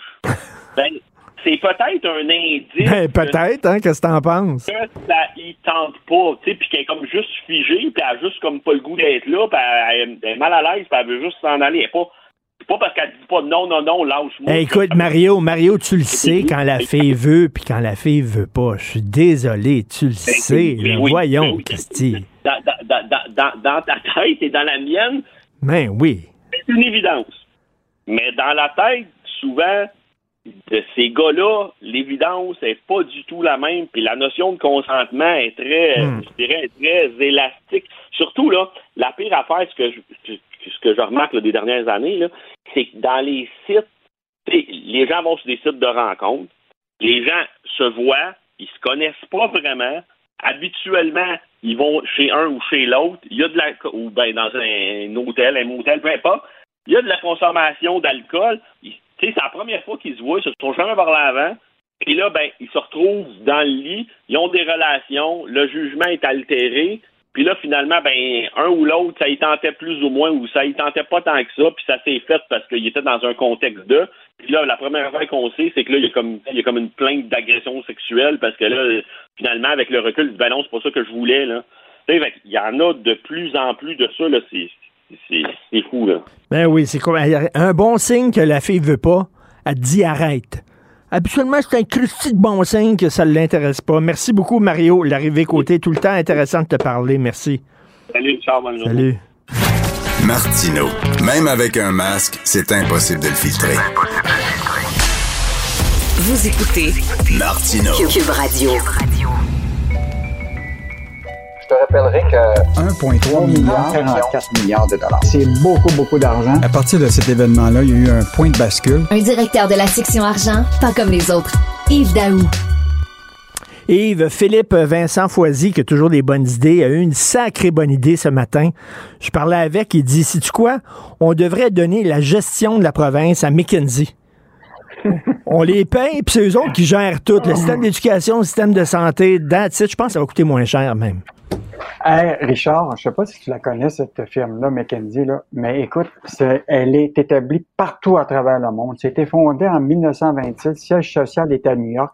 C'est 14 milliards de chiffre d'affaires. Ça a 30 000 employés. Puis juste te dire, là, les grandes universités américaines de gestion, là, les Harvard et compagnie, là, ils vont toutes chercher la crème de la crème pour. Ça, et là, écoute, on n'est pas les seuls. Écoute, il y a eu un scandale en France récemment. Macron a engagé aussi euh, McKenzie pour gérer tout l'aspect de la vaccination, puis à des coûts de contrat de plusieurs millions de- d'euros. Et imagine-toi, le comité sénatorial français a sorti une analyse comme quoi McKenzie n'avait pas payé d'impôts en France depuis dix ans. Ben voyons donc. Ben voyons Donc, donc. euh, donc, on donne des contrats souvent des firmes pour lesquels peut-être ils ne payent même pas une scène d'impôt. Alors là, ce dit- que vous sortez, là, justement, Radio-Canada avait sorti que McKenzie s'était occupé beaucoup de la gestion de la pandémie puis était payé vraiment un pont d'or. 35 000 Lorsque- par jour. 35 000 par jour. Et là, écoute, un rapport euh, du, euh, qui ont remis au gouvernement. Est-ce qu'on devrait euh, investir dans la filière du lithium? Hein, Tu m'en parles souvent de ça, la filière du lithium. Ça vaut-tu la peine? Ils ont fait un rapport 500 000 piastres pour ce rapport-là. 505 000 sur, sur, là, Investissement Québec, il dit qu'ils ont versé au total euh, dans les trois dernières années un montant de un demi-million à la firme McKenzie pour les aider à l'étude de la filière de la batterie électrique.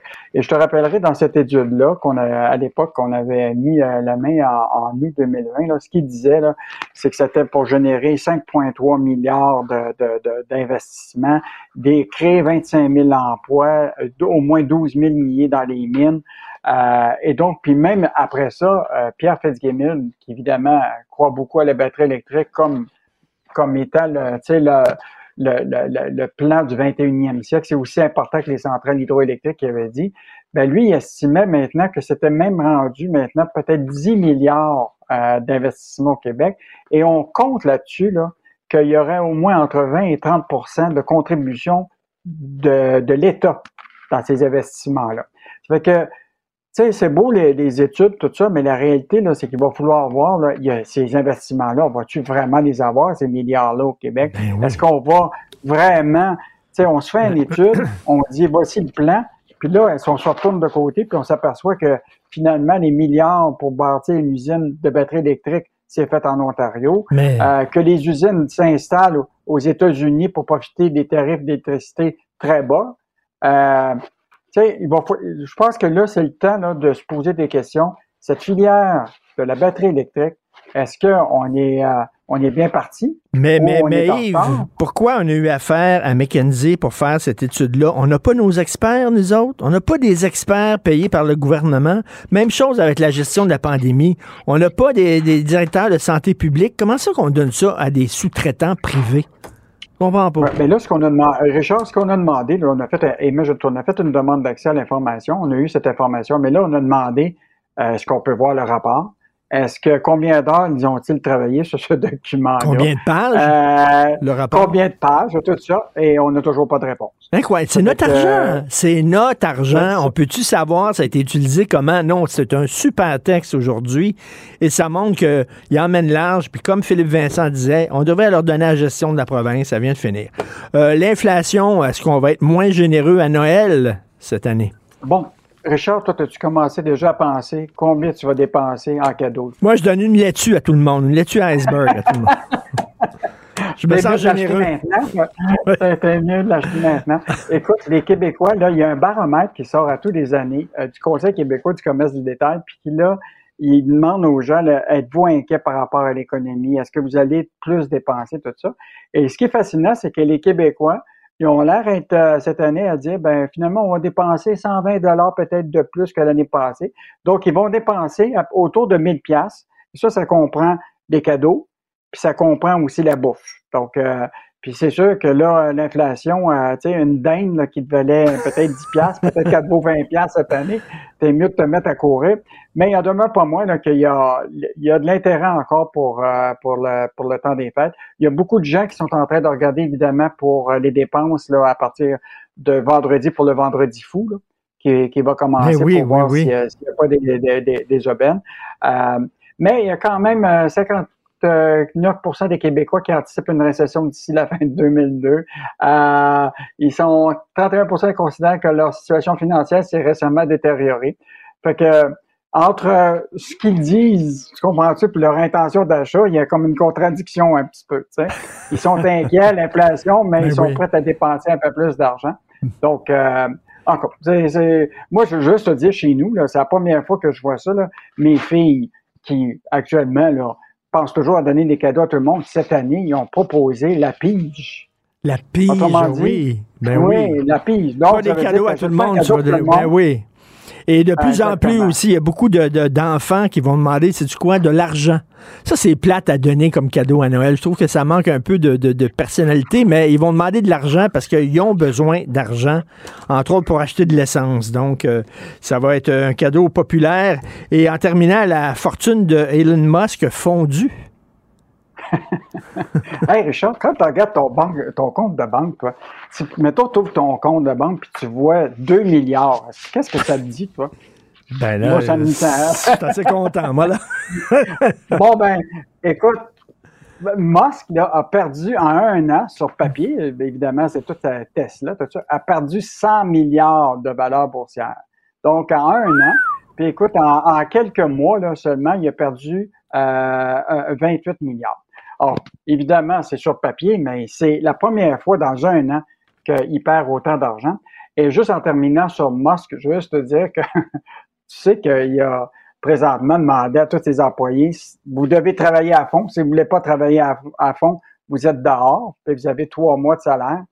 Et là, il est en train de faire le ménage au siège social. Et imagine-toi, il a découvert dans le garde-robe plein de chandails, des t-shirts, euh, Stay woke. Donc, et, là, écoute, il, est en train de, mettre ça sur l'Internet actuellement pour dire que les gens qui étaient chez Twitter euh, étaient plus euh, des polémistes que d'autres choses, même si lui aime être polémique aussi. Donc, euh, plein de chandails, de t-shirts dans les garde-robes au siège social de Twitter, sur lequel Elon Musk fait toute la publicité ce matin sur Twitter. Écoute, lui, lui euh, 2 milliards de dollars, c'est une mauvaise journée pour lui. Je peux dire. Euh, Et moi, j'ai entendu aussi, c'est qui? C'est Bezos qui veut se départir de sa fortune. Oui, ouais, ouais, que- En majorité, là, il veut se débarrasser de sa Bon, ben, c'est 128 Yves, milliards. Est-ce que tu es preneur? Est-ce que ça te tente pour le soulager? Est-ce que tu, tu prendrais ça, toi? Oui, oui, oui. Bon. Moi, ce que je propose, c'est qu'on on se le split en deux. Tu sais, moi, je ne ferai pas de chicane avec toi. Moi, je prends Bezos, toi, tu prends Musk. OK, parfait. c'est bon, ça. Salut. Pendant que votre attention est centrée sur vos urgences du matin, vos réunions d'affaires du midi, votre retour à la maison ou votre emploi du soir, celle de Desjardins Entreprises est centrée sur plus de 400 000 entreprises à toute heure du jour. Grâce à notre connaissance des secteurs d'activité et à notre accompagnement spécialisé, nous aidons les entrepreneurs à relever chaque défi pour qu'ils puissent rester centrés sur ce qui compte, le développement de leur entreprise. Ici Ricardo. Et Émilie, marchand d'IGA. On a envie de vous inspirer à bien manger. À moins de 5 la portion. Suffit de repérer les produits valeurs sûres et de les cuisiner avec une de nos recettes. Les valeurs sûres, c'est bien pensé, hein? Bien sûr! Détails sur IGA.net. Vous vous demandez si les plantes ressentent de la douleur? Ou encore, comment est-ce que les daltoniens voient le monde? Le balado en cinq minutes est pour vous. Explorez la science, l'actualité et l'histoire en un temps record. La Feu, en collaboration avec le gouvernement du Québec, est fière de propulser la série Balado en cinq minutes. Ne laissez pas les questions sans réponse plus longtemps. En cinq minutes, disponible sur l'application et le site cubradio.ca. Martineau, il n'y a pas le temps pour la controverse. Il a jamais coulé l'eau sous les ponts. C'est lui qui la verse. Vous écoutez Martineau. Cube, Cube Radio. Je passe donc un message C'est les services à secrets. un espion à la retraite Persona non grata. pour que l'opération se déroule C'est imminent, c'est une question dans d'heure. la plus grande discrétion. Un journaliste, pas comme les autres. Normand Lester. Évidemment, Normand, on espère tous que le régime des mollahs en Iran va finir par tomber, mais tu es plutôt euh, pessimiste aujourd'hui dans ta chronique dans le journal. Oui, je suis plutôt pessimiste parce que moi aussi, écoute, ça, fait maintenant euh, euh, plus de 40 ans que ces gens-là sont au pouvoir. Et puis, c'est des vieux, hein, la moyenne d'âge des gens qui dirigent le pays, c'est des vieux religieux qui ont plus de 70 ans. Or, l'immense majorité de la population iranienne a moins de 35 ans. Et donc, c'est ça. Ce sont les femmes, les jeunes, et puis les gens les plus éduqués qui mènent cette, ce soulèvement-là contre le régime. On veut pas des réformes, on veut une révolution, on veut les chasser du pouvoir. Le problème, c'est que l'opposition n'a pas n'est pas cohérente et n'a, et, n'a pas de, euh, de dirigeants. Donc, elle est, elle est très dispersée. Mais c'est vrai que géographiquement, il y, a, les, les, y a les minorités qui embarquent, donc euh, les Kurdes, les Balouches, les Arabes euh, du sud-ouest du pays sont, aussi favorables au renversement du régime, mais il n'y a pas d'unité entre tous ces, groupes-là. Euh, alors, on ne voit pas comment rapidement ces gens-là pouvaient s'organiser.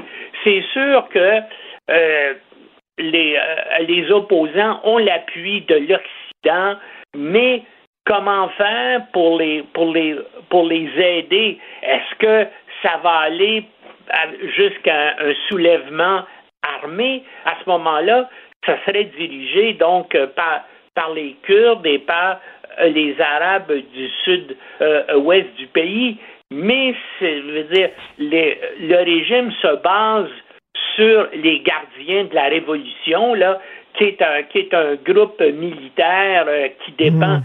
directement de la direction religieuse. Moi, la seule façon dont je, je pense que ça pourrait être l'armée et la police qui se tannent et qui essaie de euh, renverser le régime. En tout cas, il y a des indications actuellement qu'effectivement, les ayatollahs commencent un peu à craindre l'armée et la police qui commencent à en avoir assez euh, de cela. Mais là, il faudrait bien sûr que ces gens-là prennent le pouvoir et puis organisent des, euh, je sais pas, à plus ou moins long terme, parce, que parce que ces gens-là ne céderont pas facilement le pouvoir. Les gardiens de la révolution et les islamistes vont combattre. Donc, euh, euh, à court terme, malheureusement, on s'en va peut-être vers des, des troubles, presque une, guerre civile dans le dans le pays. Là, en tout cas, je je vois pas comment il pourrait y avoir là, un passage euh, rapide. Euh, vers la, vers la démocratie. Euh, Normand, c'est facile de maintenir dans une cage un peuple ignorant, un peuple peu éduqué. Ce n'est pas le cas des Iraniens. Hein. C'est un peuple extrêmement éduqué. C'est un peuple qui a une très grande culture, un peuple et une très grande histoire aussi. Hein? C'est l'Empire perse et tout ça. Mais qu'est-ce que tu veux? Il y a encore 30 à 40 de la, de la population qui a des convictions religieuses euh, euh, fermes. Et donc ces gens-là euh, vont suivre les, les ayatollahs. Et c'est pour ça que je dis qu'il y a un danger de confrontation. Parce que même si effectivement l'armée et la police passent du côté des opposants, ben, les gardiens de la révolution, qui sont, qui sont une force militaire extrêmement bien organisée et bien armée, eux autres vont continuer à appuyer donc euh, les dirigeants religieux intégristes qui sont au pouvoir et on, va aller vers, euh, une guerre euh, civile. Maintenant, bien sûr, l'Occident, les États-Unis, l'Europe vont appuyer les femmes et les jeunes, mais on peut penser que de l'autre côté, Poutine, lui, qui compte actuellement sur l'appui des ayatollahs et qui reçoit des armes des ayatollahs, ben va les euh, euh, va les soutenir. Fait que euh, je ne vois pas comment il peut y avoir là une, une résolution facile et rapide de, ce conflit-là. Et qu'est-ce qui se passe en Ukraine pendant ce temps-là? Tu dis qu'il y a un proche du président Zelensky qui dit que l'Ukraine rejette un plan de paix.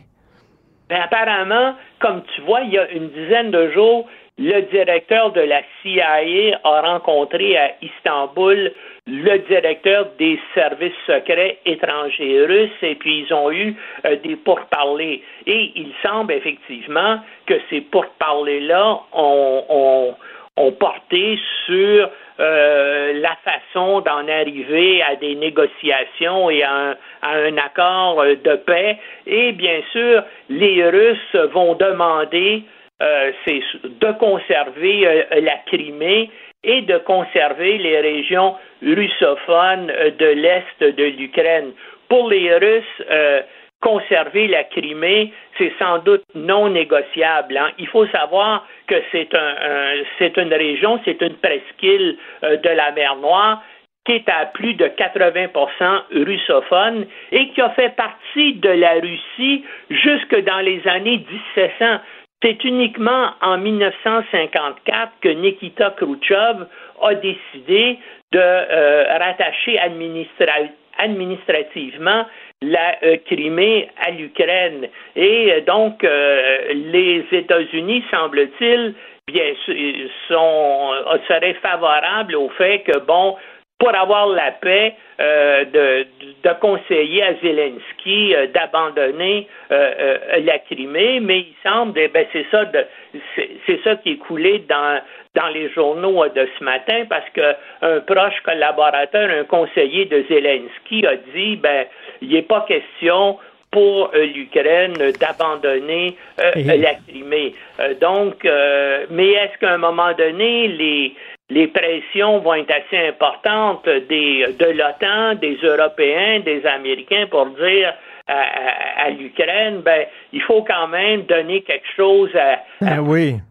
Et, puis ça pourrait être, ça pourrait être la, la Crimée. Une façon, bien sûr, de euh, euh, une fin de partie serait d'avoir un référendum supervisé par les Nations Unies avec des bien hmm. sûr des observateurs internationaux sur place qui demanderaient dans des conditions là euh, vraiment de haute surveillance à la population de la Crimée est-ce que vous voulez être attaché à la Russie ou est-ce que vous voulez être en Ukraine. Et, et, Normand, il va falloir aussi permettre à la Russie, à Poutine, de se sortir de ce bourbier-là sans perdre trop la face. Parce que sinon, si on ne permet pas cette issue-là, euh, on s'en sortira pas. Et en terminant, Normand, je veux vraiment t'entendre là-dessus.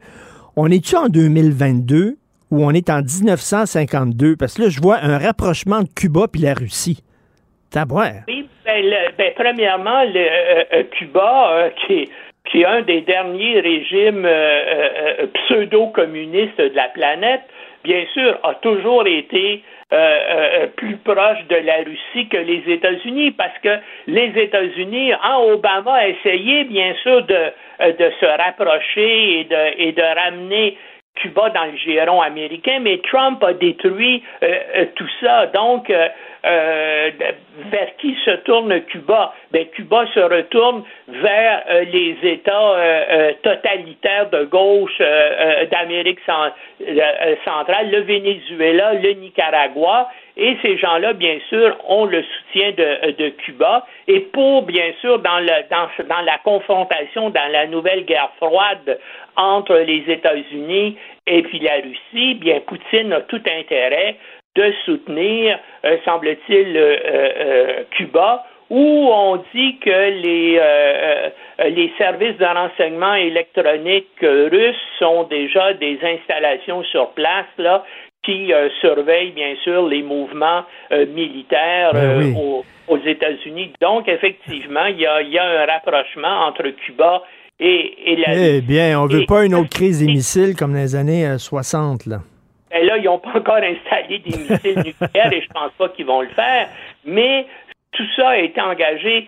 Ça s'en allait vers un rapprochement avec Cuba sous Obama et Trump, bien sûr, est allé euh, détruire euh, euh, tout ça là, en déchirant les, les accords avec, avec Cuba. Et puis, bien sûr, les Russes et Poutine ont compris que pour eux, c'est le moment de tenter euh, euh, d'exploiter ça et de euh, resserrer les liens. alors, alors les, les, gens qui décident d'aller à Cuba en vacances, dites-vous que vous allez dans un pays ami de Poutine. Merci beaucoup, Normand Lester. On te lit aujourd'hui le titre de ta chronique, Les troubles en Iran et la survie du régime. Bonne journée, Normand. Salut. Pour une écoute en tout temps, ce commentaire de Normand Lester est maintenant disponible sur l'application Cube ou en ligne au cube.ca. Tout comme sa série Normand Lester raconte. Découvrez deux saisons d'enquête et d'investigation sur la politique américaine, l'espionnage et le monde interlope. Cube Radio. Pendant que votre attention est centrée sur cette voix qui vous parle ici, ou encore là, tout près ici, très loin là-bas, Celle de Desjardins Entreprises est centrée sur plus de 400 000 entreprises partout autour de vous. Depuis plus de 120 ans, nos équipes dédiées accompagnent les entrepreneurs d'ici à chaque étape pour qu'ils puissent rester centrés sur ce qui compte, la croissance de leur entreprise.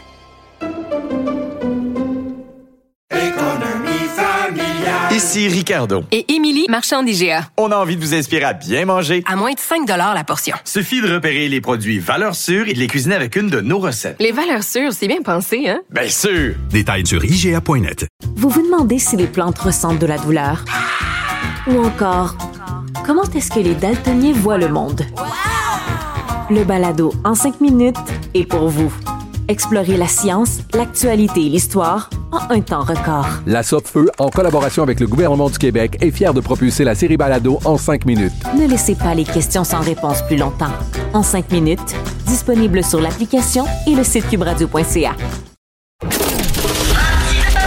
Martino, souvent imité, mais jamais égalé. Vous écoutez Martino, Cube Radio.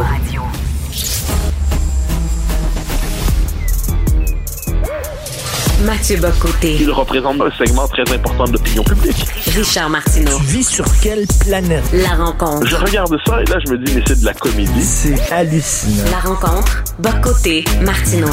Euh, Mathieu, ce matin, dans mon segment LCN, je disais à Jean-François Guérin que la CAQ vis-à-vis le, le PQ me fait penser quand tu vas dans un buffet et la personne devant toi vide tout. Tu sais, passe là, puis euh, vide le plat de bin, puis vide le bac à, à saucisse hot dog, et quand t'arrives, il te reste une toast et trois brocolis. À un moment donné, on regarde tout le temps les gens là, qui ont 10, 15, 20 milliards de dollars, puis qui en veulent toujours plus. La CAQ est hyper majoritaire. Là. Ils sont confortables, c'est pas assez. Ils veulent tuer le PQ. À un moment Ah, je- donné, là.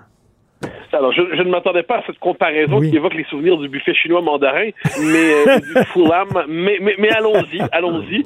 Euh, non, mais je crois que tu as tout à fait raison. C'est que la, la CAQ, fondamentalement, en ce moment, veut en fin- a, a voulu en finir avec le PQ. D'abord et avant tout, la CAQ voulait absorber tout le courant bleu, tout le courant nationaliste, voulait se débarrasser du Parti québécois. Elle n'y est pas parvenue à la dernière élection, et là, la CAQ qui fait un calcul de son point de vue que l'on comprend. La CAQ dit, elle a décidé, elle a assumé de décevoir une bonne partie de son électorat nationaliste depuis son élection. On l'a vu, la mise à l'écart de Simon Jolin Barrette, la nomination de Christine Fréchette à l'immigration, qui est une nomination qui, euh, ne pouvait que heurter ceux qui prennent au sérieux euh, la, la nécessaire maîtrise des faits migratoires. Les, euh, le, le fait que le gouvernement caquiste traite le nationalisme comme un enjeu de premier mandat, puis le deuxième mandat, on va faire autre chose. Donc la CAQ se dit où pourraient aller ces électeurs nationalistes? Ben, naturellement, ils peuvent, soit, si, si le PQ n'existe plus, ils n'ont pas d'endroit où se réfugier. Mais là, puisque le PQ non seulement est de retour, mais est de retour avec une forme de, créati- de créativité, mais surtout une forme de cré- crédibilité nouvelle. C'est-à-dire PSPP, euh, qui, son travail ne fait que commencer, il a réussi non seulement à se faire élire, mais à refaire du Parti québécois un acteur qui compte dans la vie politique. Donc la CAQ dit, ben, je suis désolé, mais je ne veux pas voir cet acteur émerger durablement, parce que si le PQ passe dans les sondages 20, 21, 22 durablement, il va être capable d'attirer des électeurs, mais aussi des candidats qui autrefois auraient pu aller à la CAQ, mais aussi des électeurs. Il peut créer une dynamique à son avantage. Dans le cas de QS, bien, on comprend pourquoi ils veulent bloquer le PQ. Parce que eux se disent, on veut être le parti d'opposition souverainiste, même si leur souverainisme est très flageolant.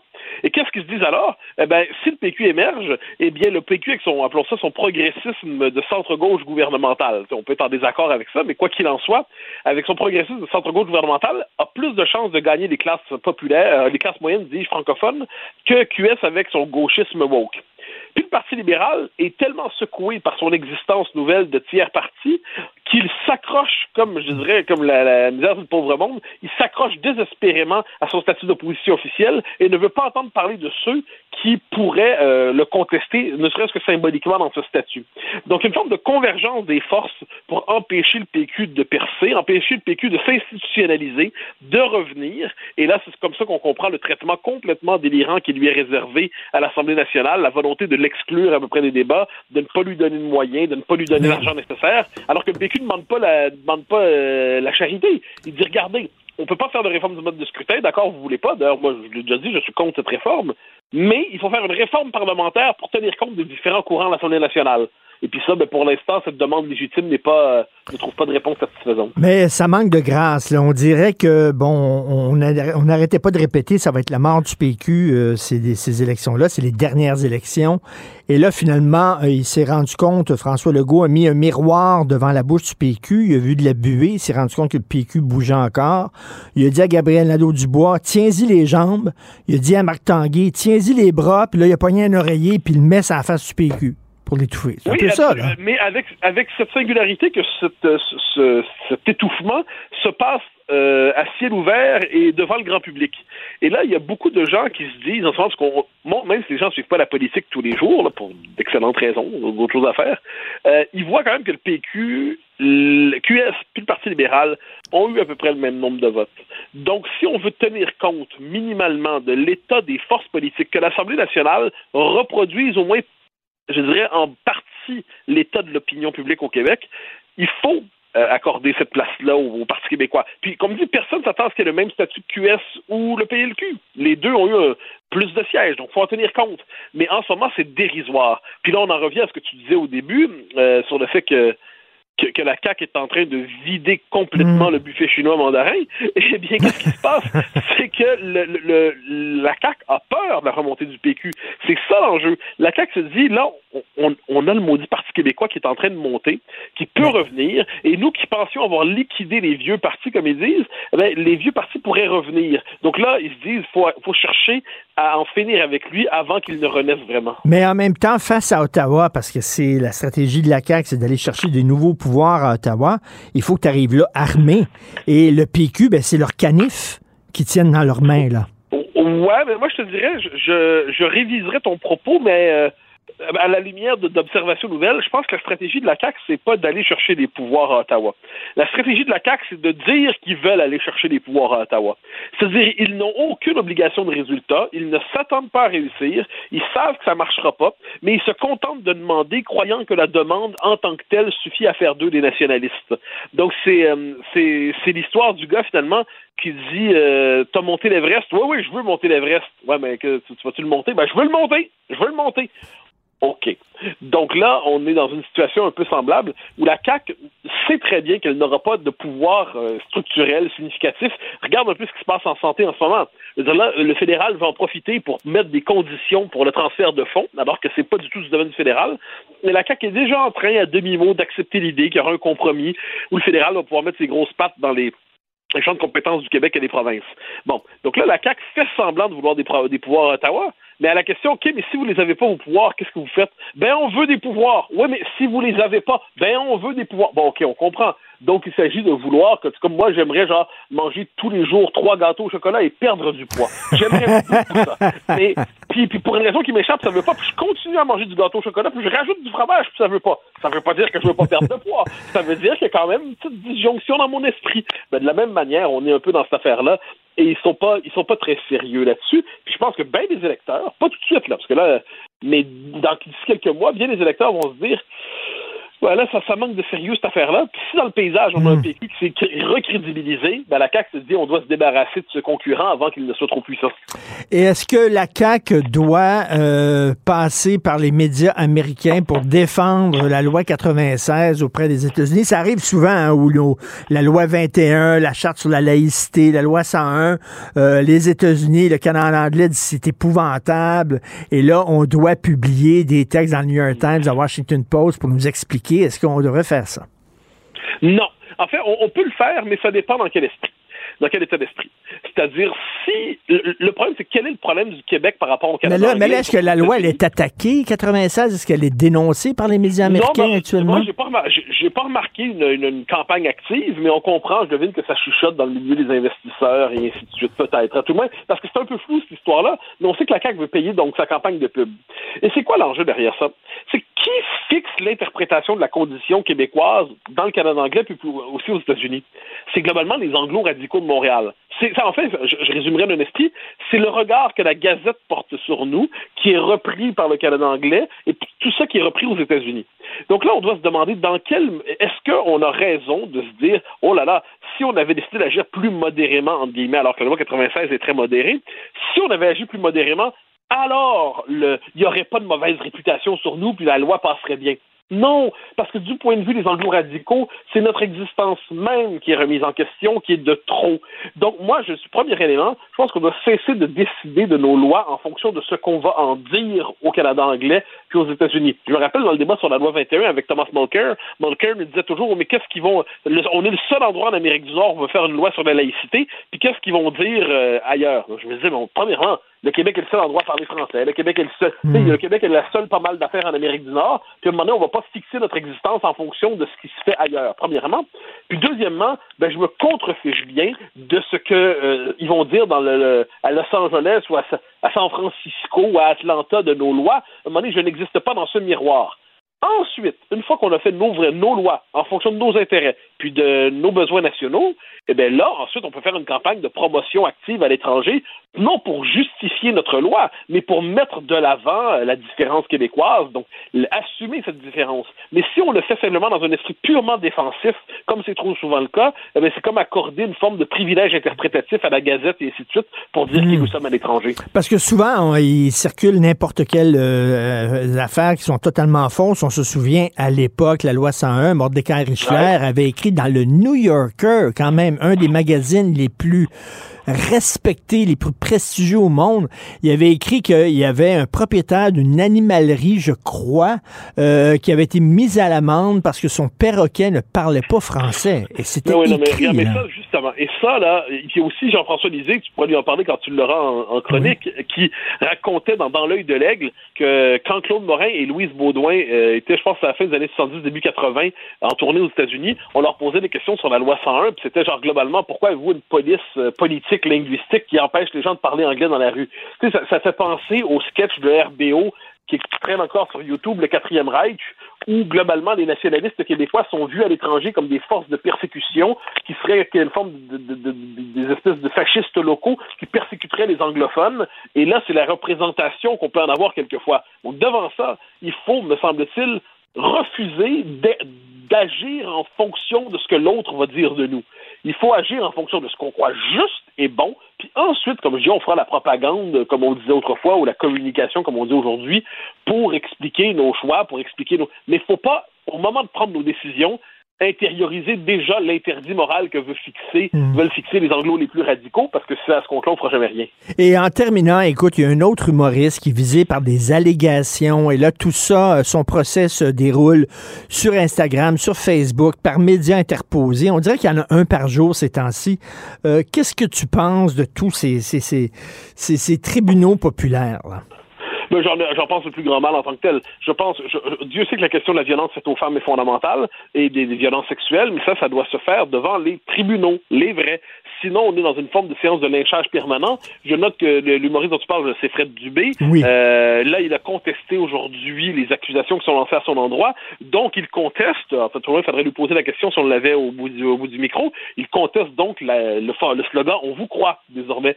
Ben oui. Fred Dubé nous demande de ne pas croire celle qui l'accuse. Bon, ben, donc là, tous ceux qui nous répétaient depuis des mois, des années, que le on vous croit suffisait comme, euh, mm, mm, comme slogan mm. pour faire une preuve, ben Fred Dubé nous dit ne les croyez pas. Ne les croyez pas. Bon, mais moi, moi j'en sais rien, moi, je me mêle pas de sa vie. Surtout Fred Dubé, je, je sais qu'on dit que c'est un humoriste. J'avais plutôt l'impression que pour moi, c'est une espèce de, de militant hargneux qui croit être drôle alors qu'il est simplement mesquin. Mais bon, ça, c'est probablement une définition différente de, sa, de, de, de, son travail. Mais cela dit, cela dit, je constate que Fred Dubé nous dit ne les croyez pas. Fred Dubé, est-ce qu'il lui-même, fondamentalement, aujourd'hui, remet en question le point, de, le point de doctrine fondamentale du mouvement MeToo? Ça m'intéresse. Très bonne question. Et on voit, là, Fred Dubé, c'est un woke de chez woke. C'est l'extrême gauche totalement. Euh, et que lui-même est victime maintenant de d'autres gens de l'extrême gauche. Alors là, les woke s'auto-annulent entre eux autres. La révolution dévore toujours ses enfants. Ça, c'est une constante.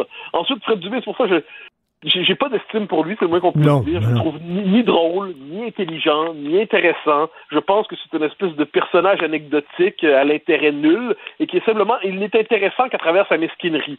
Mais bon, puisqu'aujourd'hui, ça mais moi, parce que je crois à la justice, même pour ceux que je n'aime pas, que je méprise, que je, que je vois globalement comme une figure tout à fait périphérique et sans intérêt, euh, ben, je crois à la justice même pour ces gens-là. Donc, devant les tribunaux, on verra ce qu'il y en est, mais c'est pas devant les médias que devrait se faire ce type d'accusation, évidemment. Tout à fait. Merci beaucoup, Mathieu. On se reparle demain. Bonne journée. Au plaisir. Bye bye.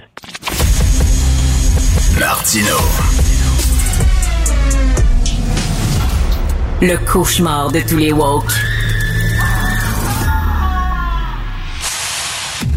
Alors, excellente nouvelle. Hein? Euh, il faut euh, parler aussi des bonnes nouvelles, pas seulement de parler de ce qui ne fonctionne pas.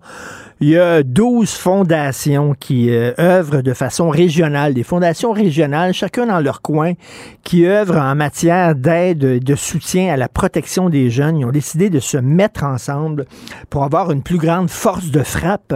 Alors là, c'est un nouveau mouvement qui a vu le jour, le regroupement des fondations pour la protection de la jeunesse du Québec. qui va aider massivement les dizaines de milliers de jeunes qui reçoivent des services en vertu de la loi sur la protection de la jeunesse.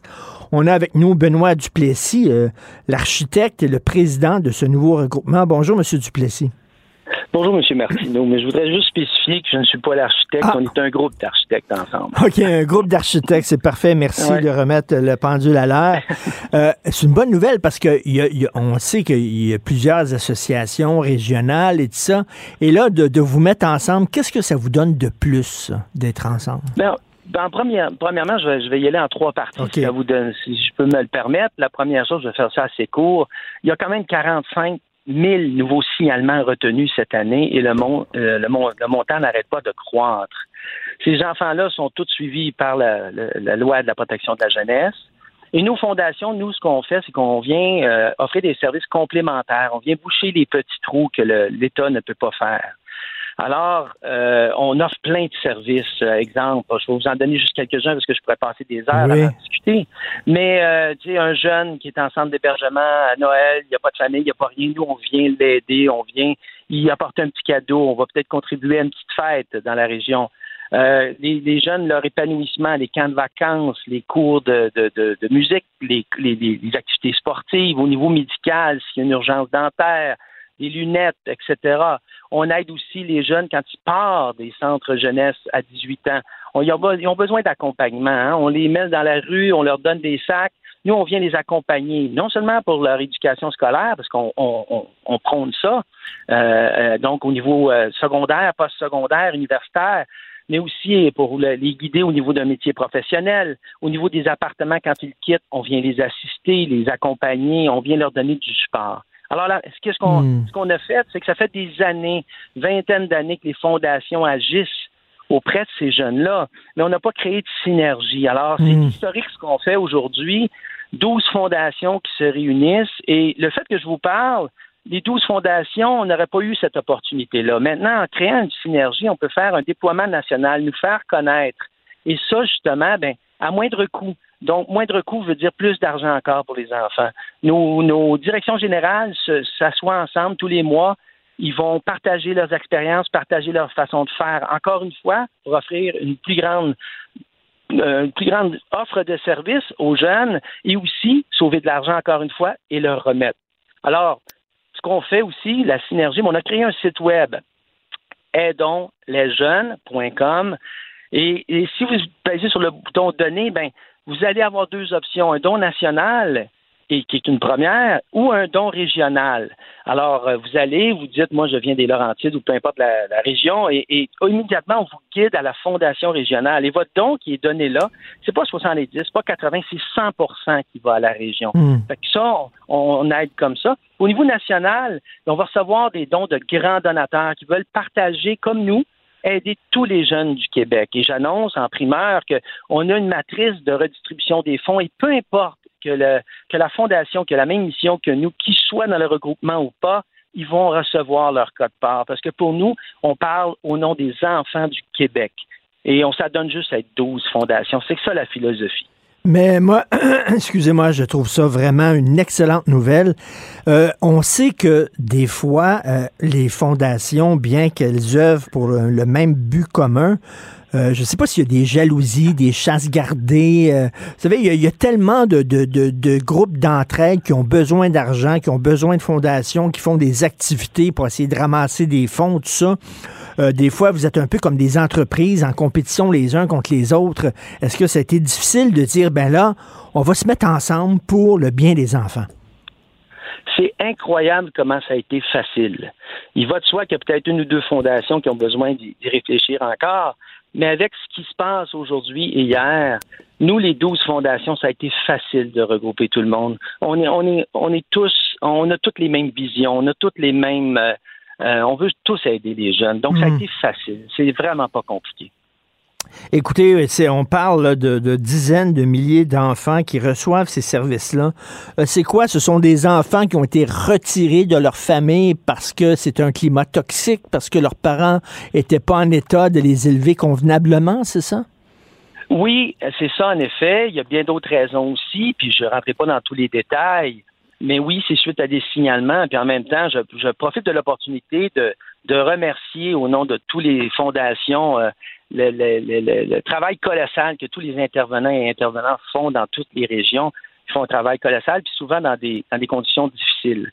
Mais oui, en effet, c'est tous ces enfants-là qui ont besoin de notre support en tant que société. Ce sont nos adultes de demain.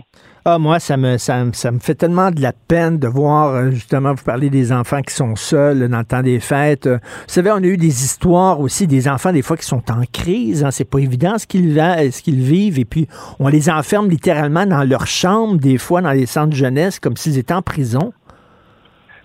C'est exact, c'est exact. Puis là, maintenant, ben, aussi, quand il quittait aussi le, réseau, hein, on s'entend à l'âge de 18 ans, il n'y avait personne, il y a personne vers qui se retourner. Mais, monsieur, monsieur, monsieur Paradis, monsieur Paradis, on est en face ici, les locaux de, de, Cube, on est en face du parc Émilie Gamelin. C'est là qu'ils se retrouvent les jeunes de la DPJ à 18 ans. C'est là. C'est exact. C'est exact. C'est pour ça que maintenant, on envoie même un, message, non seulement à nos donateurs, mais à tous les jeunes du réseau, de dire, quand vous allez sortir, si vous avez besoin d'un coup de main, appelez votre fondation locale. Il y a des bénévoles fantastiques qui vont vous accompagner, qui vont vous aider, qui vont vous orienter pour vous aider justement à vous en sortir. Si on prend juste un exemple rapide. Un jeune qui sort, il va aller chercher un emploi, mais il n'a même pas les moyens de s'acheter un billet d'autobus pour se rendre à son travail. Alors, les fondations vont lui payer le billet d'autobus pour un mois ou deux pour l'aider à se rendre au travail maintenant. Et là, commencer à développer son autonomie. On parle de jeunes aussi qui ont vécu des choses très dures, ça les a marqués. Euh, des fois, ils tombent dans la drogue pour essayer de d'oublier, pour essayer d'atténuer leur douleur qu'ils ont à l'intérieur. Ils se retrouvent toxicomanes, ils ont besoin d'argent pour acheter leur dope, pour euh, atténuer leur douleur, font de la prostitution. C'est de la grosse misère, là, M. Paradis, euh, M. Duplessis. Oui, en effet, c'est la grosse misère. Puis on sait qu'on ne pourra pas rescaper tous les jeunes. On a... mais, mais tous ceux qu'on va pouvoir aider, on leur donne de l'espoir. Hein? Dans le fond, ce qu'on fait en, faisant un don, on leur donne de l'espoir. Ils vont, ils vont, ils vont, ils vont voir, on va les aider à, à réussir dans la vie, mais surtout de réussir leur vie. Est-ce qu'on a un problème particulier au Québec? Euh, euh, de d'enfants qui sont euh, maltraités, abandonnés. Euh, vous savez, on se souvient de ce, ce rapport-là qui avait fait grand bruit à l'époque avec un titre assez ironique, Le Québec fou de ses enfants. Est-ce que on a un problème particulier au Québec où on est ni pire ni meilleur que les autres? Écoutez, je ne peux pas répondre à hmm. cette question. Je n'ai pas, je n'ai pas cette information-là. Moi, ce qui m'importe, c'est on a des jeunes actuellement au Québec qui ont besoin de nous aidons-nous, donnez, outillons-nous pour les aider le plus possible. C'est ça le message. Ben écoutez, euh, c'est moi je trouve c'est tellement une nouvelle formidable. Je vous remercie, M. Duplessis, vous et tous les autres qui travaillent auprès de ces jeunes-là qui ont besoin de nous. Si on veut faire des dons, si on veut donner de l'argent, on s'y prend comment? Où on va? On va sur notre site web aidonslesjeunes.com on va vous orienter à la fondation de, votre région. Et si vous voulez donner un don national, vous avez cette possibilité-là. Donc, je répète, aidonslesjeunes.com. Merci beaucoup encore pour le travail que vous faites. Puis il faut penser à ces jeunes-là, pas seulement dans le temps des fêtes, aussi euh, pendant l'année au complet, mais c'est une bonne nouvelle. Donc, le regroupement des fondations pour la protection de la jeunesse du Québec, des gens qui se sont mis ensemble en disant on va avoir une plus grande force de frappe, on va pouvoir encore mieux aider ces gens-là. Bravo. Merci. Merci du temps d'antenne. Merci. Merci à vous et bonne journée. Pendant que votre attention est centrée sur vos urgences du matin, vos réunions d'affaires du midi, votre retour à la maison ou votre emploi du soir, celle de Desjardins Entreprises est centrée sur plus de 400 000 entreprises à toute heure du jour. Grâce à notre connaissance des secteurs d'activité et à notre accompagnement spécialisé, nous aidons les entrepreneurs à relever chaque défi pour qu'ils puissent rester centrés sur ce qui compte, le développement de leur entreprise. Ici Ricardo. Et Émilie, marchand d'IGA. On a envie de vous inspirer à bien manger. À moins de 5 la portion. Suffit de repérer les produits valeurs sûres et de les cuisiner avec une de nos recettes. Les valeurs sûres, c'est bien pensé, hein? Bien sûr! Détails sur IGA.net. Vous vous demandez si les plantes ressentent de la douleur? Ou encore, comment est-ce que les daltoniens voient le monde? Le balado en cinq minutes est pour vous. Explorez la science, l'actualité et l'histoire en un temps record. La Feu, en collaboration avec le gouvernement du Québec, est fière de propulser la série Balado en cinq minutes. Ne laissez pas les questions sans réponse plus longtemps. En cinq minutes, disponible sur l'application et le site cubradio.ca. Si l'actualité était un vase brisé, ce serait lui qui recollerait les morceaux. Martino. Le choix des connaisseurs. Alors, nous parlons avec Elsie Lefebvre, analyste politique, chroniqueuse au Journal de Montréal. Salut, Elsie. Allô? Écoute, il y, a des multimilliardaires, euh, ils veulent tout le temps plus d'argent, tout le temps, tout le temps, c'est pas assez. 10 milliards, c'est pas assez, ils en veulent 100. Puis 100, c'est pas assez, ils en veulent 200. La CAQ, on dirait, agit un peu comme ça, tout le temps plus de pouvoir, tout le temps plus. C'est pas assez pour eux autres d'avoir un gouvernement très majoritaire, d'être extrêmement confortable. On dirait qu'ils veulent tuer le PQ en plus. Euh, D'ailleurs, tu écris là-dessus une excellente chronique aujourd'hui, la désolante mesquinerie de Lacan. Comment tu t'expliques cette mesquinerie-là de la part de, des troupes de François Legault? Mais ben, d'abord, je trouve que ta comparaison avec les milliardaires, elle est très bonne. Moi, je m'explique pas non plus qu'avec 90 députés, bon, ils ont nommé le Conseil des ministres qu'ils voulaient, ils ont nommé des adjoints parlementaires, ils ont même créé des nouveaux postes pour s'assurer que tout le monde dans leur équipe soit content, que tout le monde puisse contribuer à la démocratie, parce qu'évidemment, on veut pas des, des députés plantes vertes, on veut des élus qui participent. Là, quand il arrive le temps de redistribuer pour les autres, ben là, fermeture complète. Il semble qu'en coulisses, le Simon Jolin Barrette, il est d'une fermeture euh, vraiment là, euh, comme incompréhensible. Et donc, euh, parce qu'on le sait, là, les, quatre partis, parce que, tu sais, il faut quand même parler un peu des conservateurs. C'est vrai que les conservateurs, ils n'ont pas de députés, mais quand même, tu sais, ils ont fait élire, ils ont, ils ont quand même eu un, un 12-13 du vote. Donc, eux, minimalement, est-ce qu'ils peuvent rentrer à l'Assemblée nationale pour pouvoir faire des points de presse au chaud dans la tribune de la presse plutôt que de faire le piquet dehors? En tout cas, moi, je pense qu'ils devraient avoir une place.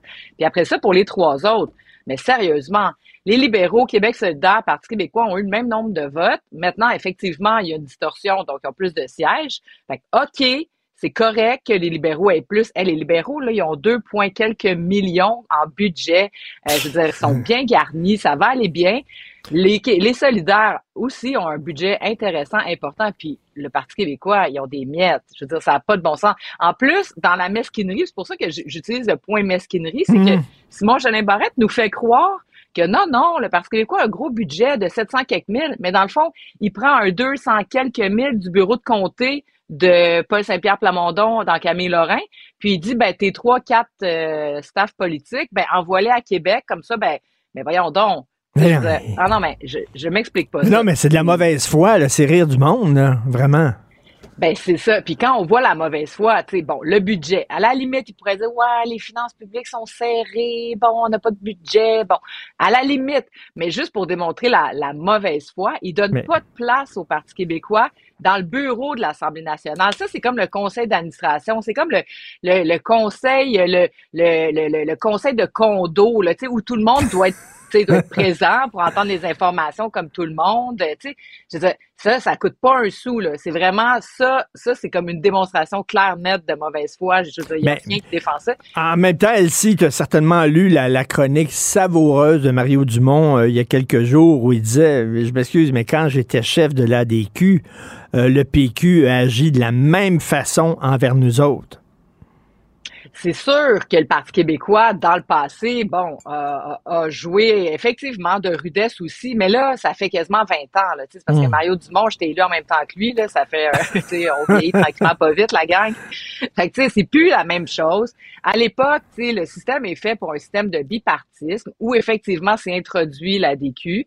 Puis ensuite de ça, tranquillement pas vite, c'est introduit Québec solidaire. Mais quand on parle notamment de Québec solidaire, mais Québec solidaire avait 6% du vote, là, avait pas un 15% de vote. Donc, euh, effectivement, mais à l'époque, ils ont été, euh, Mario Dumont avait des questions à l'Assemblée nationale, était reconnu.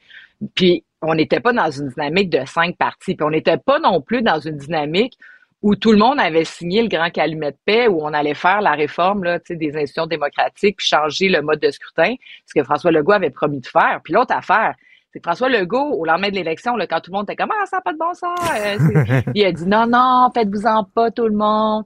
Le bon père de famille, François Legault est là, on va s'occuper de tout le monde, on s'inquiète pas. Puis là, première nouvelle qu'on a, on a Simon Jeanin Barrette, qui. Euh, qui, qui, qui, joue la ligne dure d'un coin, puis tu te dis, coudon, le premier ministre, il sait-tu, mais ça se peut pas qu'il sache pas. Puis moi, je pense que c'est vraiment un déni démocratique, ultimement. sais le Parti québécois doit avoir une question à l'Assemblée nationale à tous les jours. Là. Puis si les, parce que là, l'autre affaire, c'est que les libéraux, puis les soldats disent, ouais, mais je veux pas qu'on prenne dans mon temps de questions à moi, c'est mon temps. Bon, à la limite, ben, écoute, donc, il rajoute 10 minutes, euh, tu sais, je veux dire, la période de questions, ça dure 45 euh, minutes, une heure, là, ça va pas les tuer de rajouter 10 minutes, là. Il n'y a pas de raison. Je trouve ça, euh, je trouve ça très petit. Puis là, le Parti québécois est vraiment dans les câbles parce qu'ils n'ont pas besoin de la signature du Parti québécois pour aller de l'avant. Fait que là, ils peuvent se faire une belle entente, là, les trois. Puis le PQ, ben, tu sais, ils vont chialer quelques jours, mais après ça, tout le monde va oublier ça c'est ça le pari de la CAQ. Mais, mais, mais, mais en même temps, tu as fait de la politique euh, active, euh, tu es, descendu sa patinoire, tu as chaussé tes patins, Elsie. Tu sais qu'en politique, on fait pas de cadeaux. Là. pourquoi un parti, soudainement, ferait preuve de compassion, de générosité pour... Un parti pense à ses intérêts propres, puis ça vient de finir. Là. Ben, c'est sûr. Regarde, on l'a vu, là, on a vu des individus, même au sein du Parti libéral, penser juste à eux avec la troisième présidence, même si ça allait, ça mettait dehors la chef, et ça, tu sais, Madame Nichols, elle sent, elle sent tabarouette, c'est comme, OK, ben, Dominique Anglade va sauter, c'est pas grave. Puis après ça, l'autre, Franz Benjamin, on en parlé la semaine passée. Non, non, c'est bon, c'est mon poste.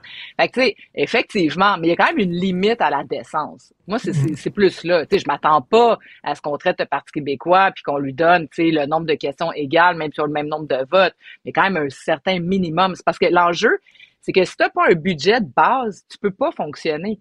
C'est ça, c'est que tu deviens incompétent parce que tu n'auras pas, tu sais, donc à un moment donné, c'est sûr que, tu sais, si tu as, je sais pas moi, quatre attachés politiques pour 20 personnes, ben, tu tu divises le travail, mais ça t'en prend quand même ben, un ou deux pour être capable de, fouiller les dossiers.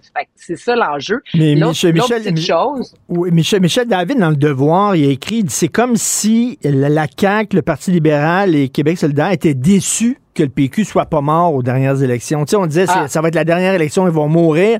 Puis là, finalement, le, petit doigt branlait encore après les élections. C'est comme s'ils étaient déçus qu'il soit pas mort. Ben, c'est un vraiment bon point. C'est vraiment ça parce que effectivement, la CAQ, je veux dire, la CAQ est née du Parti québécois ben parce que la force souverainiste tranquille. Même moi, pendant longtemps, j'ai pensé que François Legault Bon, là, il s'en allait dans un parti fédéraliste, puis là, il allait faire des... Il allait essayer de négocier avec le fédéral, ça allait pas marcher, puis là, il allait virer sa chemise de bord, puis il allait, bon, ben euh, nous emmener au grand soir, mais finalement, je pense que ça se passera pas pantoute. Mais donc, il y a bien des péquistes qui ont pensé ça. Puis, les solidaires, ben, tu sais, c'est une guerre ouverte depuis la naissance de Québec solidaire. Tu sais, rappelle-toi, là, quand Françoise David, bon, Amir Kadir avait été euh, élu dans, dans, dans le plateau Mont-Royal, dans Mercier, puis pour faire élire le deuxième euh, député, c'était Françoise David. Françoise David, elle habitait à la limite entre Gouin puis donc Petite Patrie, puis Rosemont. On était comme l'autre bord de la rue. Donc le Parti québécois avait dit, regarde Françoise, on te donne Rosemont, on, on présentera pas personne, mais laisse, à l'époque, c'est Nicolas Girard d'Angouin, laisse Nicolas Girard, il était bon, il avait débattu sur les CPE, tout ça.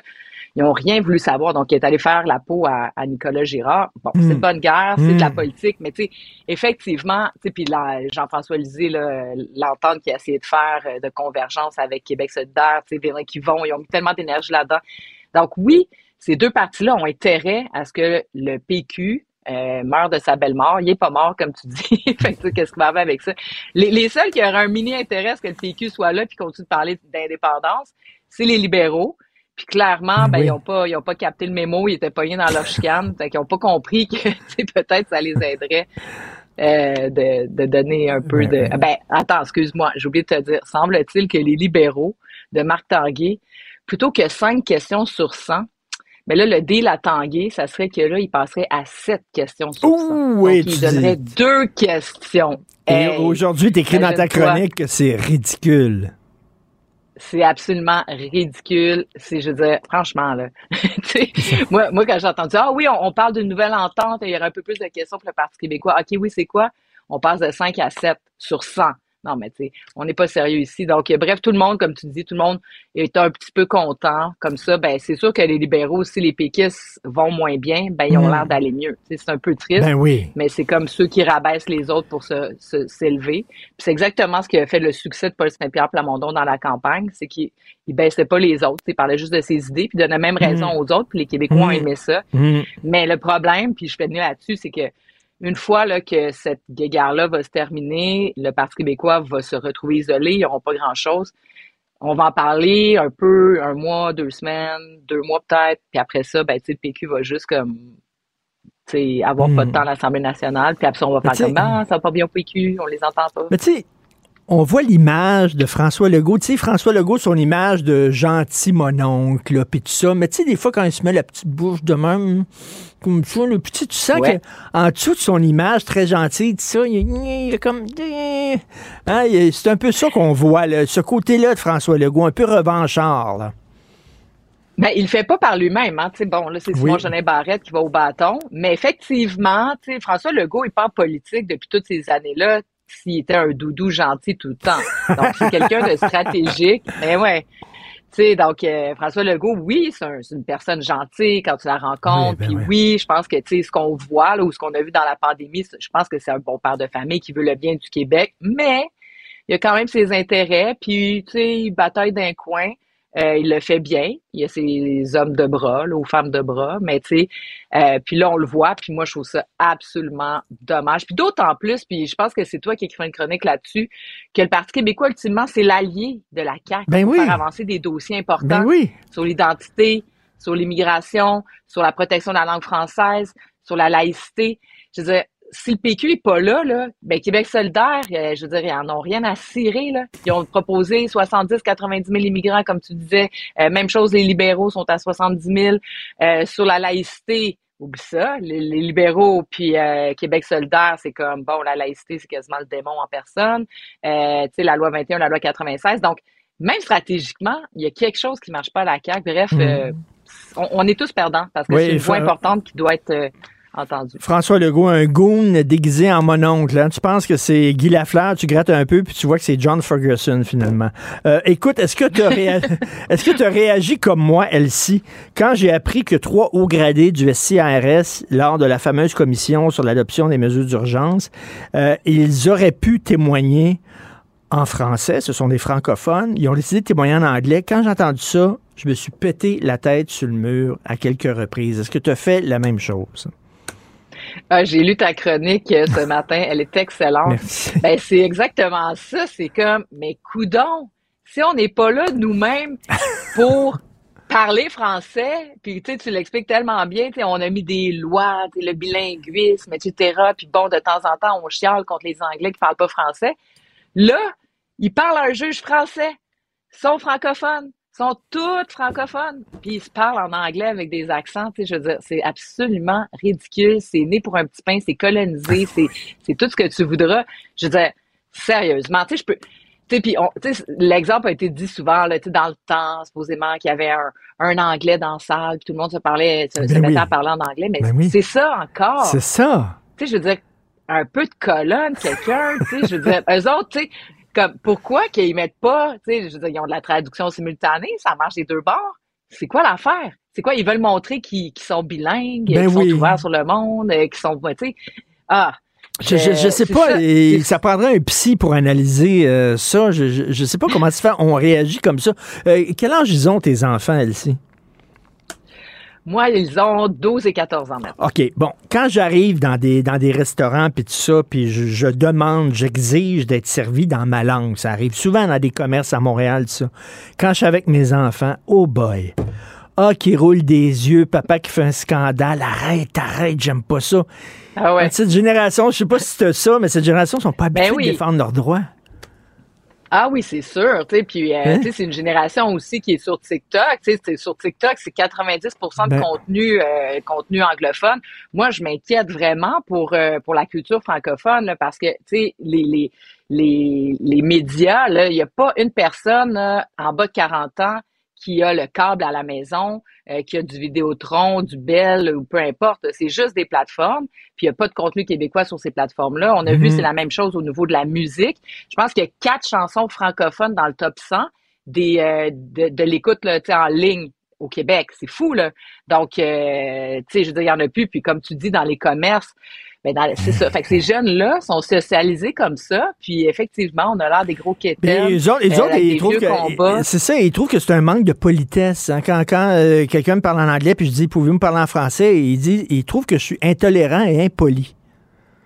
Ouais, ben c'est ça, mais ils vivent dans un autre monde en quelque Oui. part. Puis dans, dans tu sais, moi je trouve qu'il y y a du beau là-dedans aussi, tu sais, parce que c'est de dire, ben moi je parle français, mon ami parle anglais, on parle Mm. un franglais, puis bon elle apporte son voile, l'autre pas, puis on est tous contents d'être contents, mais tu sais, je dire oui, mais en quelque part c'est ça, c'est sont trop, ben pas trop jeunes, mais tu sais ils voient pas que tranquillement pas vite, ben c'est parce que là on pourra même plus parler français, puis là on va être gêné. C'est ça qui va arriver, c'est que puis moi, j'étais dans Villeray là, toute ma vie, puis il y a un petit café qui avait ouvert près de chez moi, super sympathique. Puis comme de fait, des enfants de la loi 101, ils parlaient français, fait que on n'avait rien à dire. Mais à chaque fois que je rentrais là, tout le monde parlait anglais. Puis à un moment donné, j'étais quasiment gênée. C'est moi qui avais l'air comme, tu sais, Euh, allô, je vais prendre un café latte si ça dérange pas. Puis tu sais, puis c'est ça, hein. Puis on T'étais ben, l'intruse. C'est qui l'intruse? Oui. C'était- C'était Elsie Lefebvre. Puis, tu sais, ils pensent, tu dis, c'est bien cute, ils pensent que le monde est un grand jardin, kumbaya, on se tient la main. Mais tu sais, le monde, c'est un rapport de force, Elsie. Ça, t'apprends ça en vieillissant. S'il y a une langue qui avance, l'autre, elle recule. Les deux peuvent pas avancer en Ben, même c'est temps. certain. Ben oui, tu sais, puis on est on est minoritaire, on est en situation minoritaire dans le Canada, en Amérique, euh, je veux dire, euh, tu sais, puis moi ce que ce que je dis des fois aux plus jeunes, je suis comme, hey, tu sais, vous voulez préserver les écosystèmes, la biodiversité, euh, les fleurs, euh, tu sais, les bon, ben c'est parce que tu sais, une langue, c'est ça aussi, tu sais, faut préserver euh, ben, les minorités, mais tu sais, c'est à la mode de, de, de parler toutes les minorités sauf la minorité québécoise francophone. Tu sais, nous autres, on est comme, je sais pas trop quoi, là, un genre de peuple euh, supposément fermé sur le même racisme, tout ça, alors que mais non, on est juste un peuple comme les autres qui veut comme s'exprimer. Tu sais, je veux dire, les Écossais veulent s'exprimer, c'est extraordinaire. Euh, en tout cas, c'est. Puis ça, ben moi, j'ai quand même espoir des fois là, qu'avec tout le combat sur l'environnement, Mm. les jeunes réalisent qu'on n'est pas pareil au niveau de, leur, de notre culture, que Mm. tu sais, qu'il va y avoir quelque chose. Que, que s'il faut préserver l'environnement, il faut préserver aussi certaines cultures. Excellente Mm. chronique, la désolante mesquinerie de la CAQ, et j'aime bien le mot désolant, parce qu'il y a beaucoup de gens qui se désolent de la mesquinerie de la CAQ. Toujours un plaisir de te parler, euh, Elsie. Bonne semaine, merci. Au revoir. Pendant que votre attention est centrée sur vos urgences du matin, vos réunions d'affaires du midi, votre retour à la maison ou votre emploi du soir, celle de Desjardins Entreprises est centrée sur plus de 400 000 entreprises à toute heure du jour.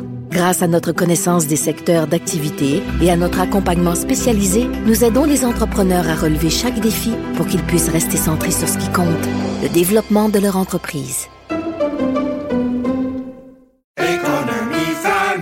Ici Ricardo. Et Émilie, marchand d'IGA. On a envie de vous inspirer à bien manger. À moins de 5 la portion. Suffit de repérer les produits valeurs sûres et de les cuisiner avec une de nos recettes. Les valeurs sûres, c'est bien pensé, hein? Bien sûr! Détails sur IGA.net. Vous vous demandez si les plantes ressentent de la douleur?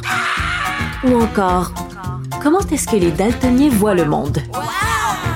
Le balado en 5 minutes est pour vous.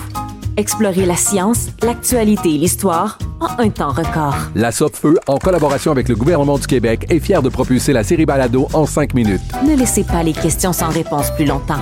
En cinq minutes, disponible sur l'application et le site cubradio.ca. Ben oui, on le sait. Martineau, ça n'a pas de bon sens comme il est bon. Vous écoutez Martineau. Cube Radio. Gilles Proulx. Bonjour, mon cher Richard. Richard Martineau. Petit lapin. La rencontre. Point à l'heure des cadeaux. Je serai pas là, là à vous flatter dans le sens du poil. Point à la ligne. C'est très important ce qu'on dit. La rencontre pro martineau Gilles, le Canadien dit qu'on hier. hey, c'est drôle, je parlais avec des fanatiques du hockey hier, puis je disais, je te parie, on va les écraser, Buffalo, c'est des poires. Des, des, experts, ça parle fort, là, ça t'écrase, tellement qu'ils connaissent ça, cette dit, c'est drôle, à chaque fois qu'un Canadien joue contre des poches, ils perdent. Et ils ont mangé une maudite belle volée, 7 à 2. Et ben, je, le Canadien n'a pas gagné, mon cher Richard. Mais une qui va peut-être gagner, c'est la manipulatrice Valérie la ricaneuse. Le budget de Valérie s'en vient la semaine prochaine. Surveillez vos taxes, chers propriétaires, mais évidemment, vous pouvez vous gonfler le torse parce qu'elle a augmenté la valeur de votre maison, même si ça vaut pas la peine de l'augmenter. Et en attendant, cette manipulatrice va donner des bonbons à tout un segment de la population pour des votes, c'est-à-dire les usagers à 65 ans et plus de l'autobus et du métro. Alors, vélo, métro, il y a métro et vélo, il n'y a pas de soins. Là, on en a d'assez de votes pour être réélu. Et en attendant, en attendant, on attend encore les cadres de Québécois qui s'illusionnent euh, qu'on est fiers d'être Montréalais et Québécois d'origine. Les grands, grands, grands travaux du comité de francisation avec Madame Louise Jarel depuis un an et demi, où elle est là. On n'a toujours pas de nouvelles. Et euh, où sont aujourd'hui justement nos pas très curieux de journalistes qui font du journalisme d'enquête pour aller se mettre le nez là-dedans? On veut savoir où est-ce que t'en es, Valérie la ricaneuse à rire du monde, avec ton comité de francisation, et Louis Jarel qui a déjà une pension, qui a fait deux, trois mandats, peut-être quatre mandats, alors à titre d'ancienne ministre indexée, bien sûr. Alors, comme tu ne travailles plus, ma chère Louise, on va te donner un job à ce comité-là. Depuis un an et demi, ne dis pas un mot, puis dépose pas de rapport, et hop, c'est ainsi qu'on manipule les imbéciles dans l'attente. L'attentisme n'est rien d'autre qu'un analgésique. une fois que les autobus vont faire le tour pour transporter gratuitement les gens de 65 ans et plus, les autobus vont aller dans un garage qui va valoir 600 millions de dollars. Vous avez vu ça? Le garage, de la quand même chauffé avec des leviers où des mécaniciens vont pouvoir changer un pneu ou deux par semaine et rentrer le soir dire qu'ils sont très, très, très, très fatigués et dire aussi en tant que syndicaliste, euh, prends ton temps, toi là, si tu veux que ton beau-frère rentre ici. vous souvenez-vous, Gilles, des, du temps des vieux autobus bruns qu'il y avait là, dans les années oui. C'était assez lettre, ça? Avec que c'était ces autobus-là. Alors, euh, la PCU de Trudeau, euh, il y a plein de Québécois qui en ont reçu trop, puis ils vont devoir rembourser. Est-ce qu'on ne dit pas qu'en affaires, il n'y a pas d'amis? Quand il s'agit d'argent, en affaires, il n'y a pas d'amis. C'est un autre bel exemple de politique émotive et surtout électoraliste de Justin le manipulateur, lui-ci. 296 000 Québécois, là je compte pas des Canadiennes, là, juste au Québec, 296 000 Québécois doivent 50 millions au Trésor public, alors pour ces chèques qu'ils ont reçus, qu'on appelait le chèque de la prestation canadienne d'urgence, ça pressait à cause de la COVID. Alors, on voit maintenant qu'il n'y a pas d'urgence, il n'y aura pas de pénalité et euh, aucun intérêt ne sera perçu de la part de l'homme d'affaires Justin Trudeau. Ah. Pourtant, qu'on dit qu'en affaires, il n'y a pas d'amis. Alors, puis il avait dit, hein, s'il y a des demandes qui vous paraissent bizarres, il avait dit à ses fonctionnaires, commencez pas à fouiller, envoyez le chèque, c'est urgent certainement, on va fourrer les coffres de l'État, c'est pas grave. L'État est capable d'en prendre. On n'a qu'à alourdir le déficit et la dette également, et puis leur faire accroître toutes sortes de balivernes en temps et lieu lors des élections. Et c'est comme ça qu'on endort un peuple au complet. Revotez pour moi, s'il vous plaît. Alors, affaiblissement de François Legault, affaiblissement de l'identité avec François Legault. C'est très inquiétant, Richard. Québec solidaire qui euh, a eu moins de votes qu'à la dernière élection. Euh, bon, va avoir le rôle de chef d'opposition. Le Parti libéral, le parti du West Island, a eu moins de votes que le PQ au total, vote universel, et le PQ est tassé dans le coin, on va l'éteindre autant que possible. Mon confrère euh, Mathieu Boccoté est inquiet ce matin, euh, il a tout à fait raison, évidemment, mais on s'en occupe pas de ses inquiétudes. Il rappelle que le pseudo-nationalisme pratiqué par Legault est impuissant et le résultat, les Québécois deviennent amorphes. Ils sont enthousiastes quand ils apprennent que le Canadien a gagné hier. Mais euh, c'est pourtant facile de restimuler justement la, la fierté des Québécois t'aurais qu'à passer à l'offensive Trudeau, euh, Legault, pour dire que tu te laisses pas piler ses pieds. Mais pour l'instant, tu te laisses piler ses pieds parce que, justement, ces mesquins de la coalition des opportunistes du Québec, euh, de la CAQ, euh, ont comme préoccupation avant tout de devenir un véritable parti libéral qui éclipse le vieux parti libéral du West Island. Et évidemment, on va parler d'économie, on étourdit le monde, on prend l'argent des deniers publics des organismes québécois pour investir. On n'encourage pas nécessairement les Québécois qui sollicitent aux potes avec Fitzgibbon. Ce qui compte, c'est parler affaires. On entend tout le monde et les affaires, tout le monde est d'accord avec ça. Mm. Mais la fierté, la revendication, l'élargissement de l'autonomie dont le goût nous a tant vanté, ça n'existe pas et ça n'existera pas. Et c'est ça, c'était dans le premier mandat, mais il a jeté ça aux poubelles pour le deuxième. Merci beaucoup, Gilles. Passez une bonne journée. Bonjour, j'aimerais remercier l'équipe de recherche. La, job de recherche est une job méconnue, OK, quand vous écoutez la radio. Je suis en train, je suis en train de lire une biographie de Frank Sinatra qui est passionnante. Et on dit Frank Sinatra, il était bon, il était très bon quand les gens qui écrivaient des chansons écrivaient des chansons en pensant à lui, en tenant compte de ses forces, en tenant compte de ses faiblesses, en tenant compte de ses goûts, s'il il est bon dans tel genre de chansons, tout ça. Et quand les gens qui écrivaient des chansons pour lui sur mesure, il était super bon. Alors, c'est ça, un job de recherchiste. C'est des gens qui connaissent l'animateur, qui disent Ah, ça, c'est ses forces, ça, c'est ses faiblesses. Ça, il n'aime pas ça, ce genre de sujet-là. Ça, il est bon quand il parle de ça. Ça va Alors, c'est ça. Il monte un show en pensant à l'animateur. Je prends le temps de le dire parce que je travaille avec une équipe formidable de recherchistes qui me connaissent bien et qui euh, travaillent avec moi. Donc, Florence Lamoureux, merci. Euh, je remercie aussi Sybelle Olivier, euh, André-Sylvain Latour. Jean-François Roy, toujours aussi bon aussi à la réalisation, à la régie. Et j'ai vu Benoît, beau bonhomme, une belle chemise, ses belles petites lunettes. Benoît, il a l'air en forme. Il a, enlevé son haut de pyjama qu'il portait hier. C'était bien en homme. Alors, on va lui parler dans une demi-heure et demain, nous, on se reparle 8h30. Passez une excellente journée. Cube Radio.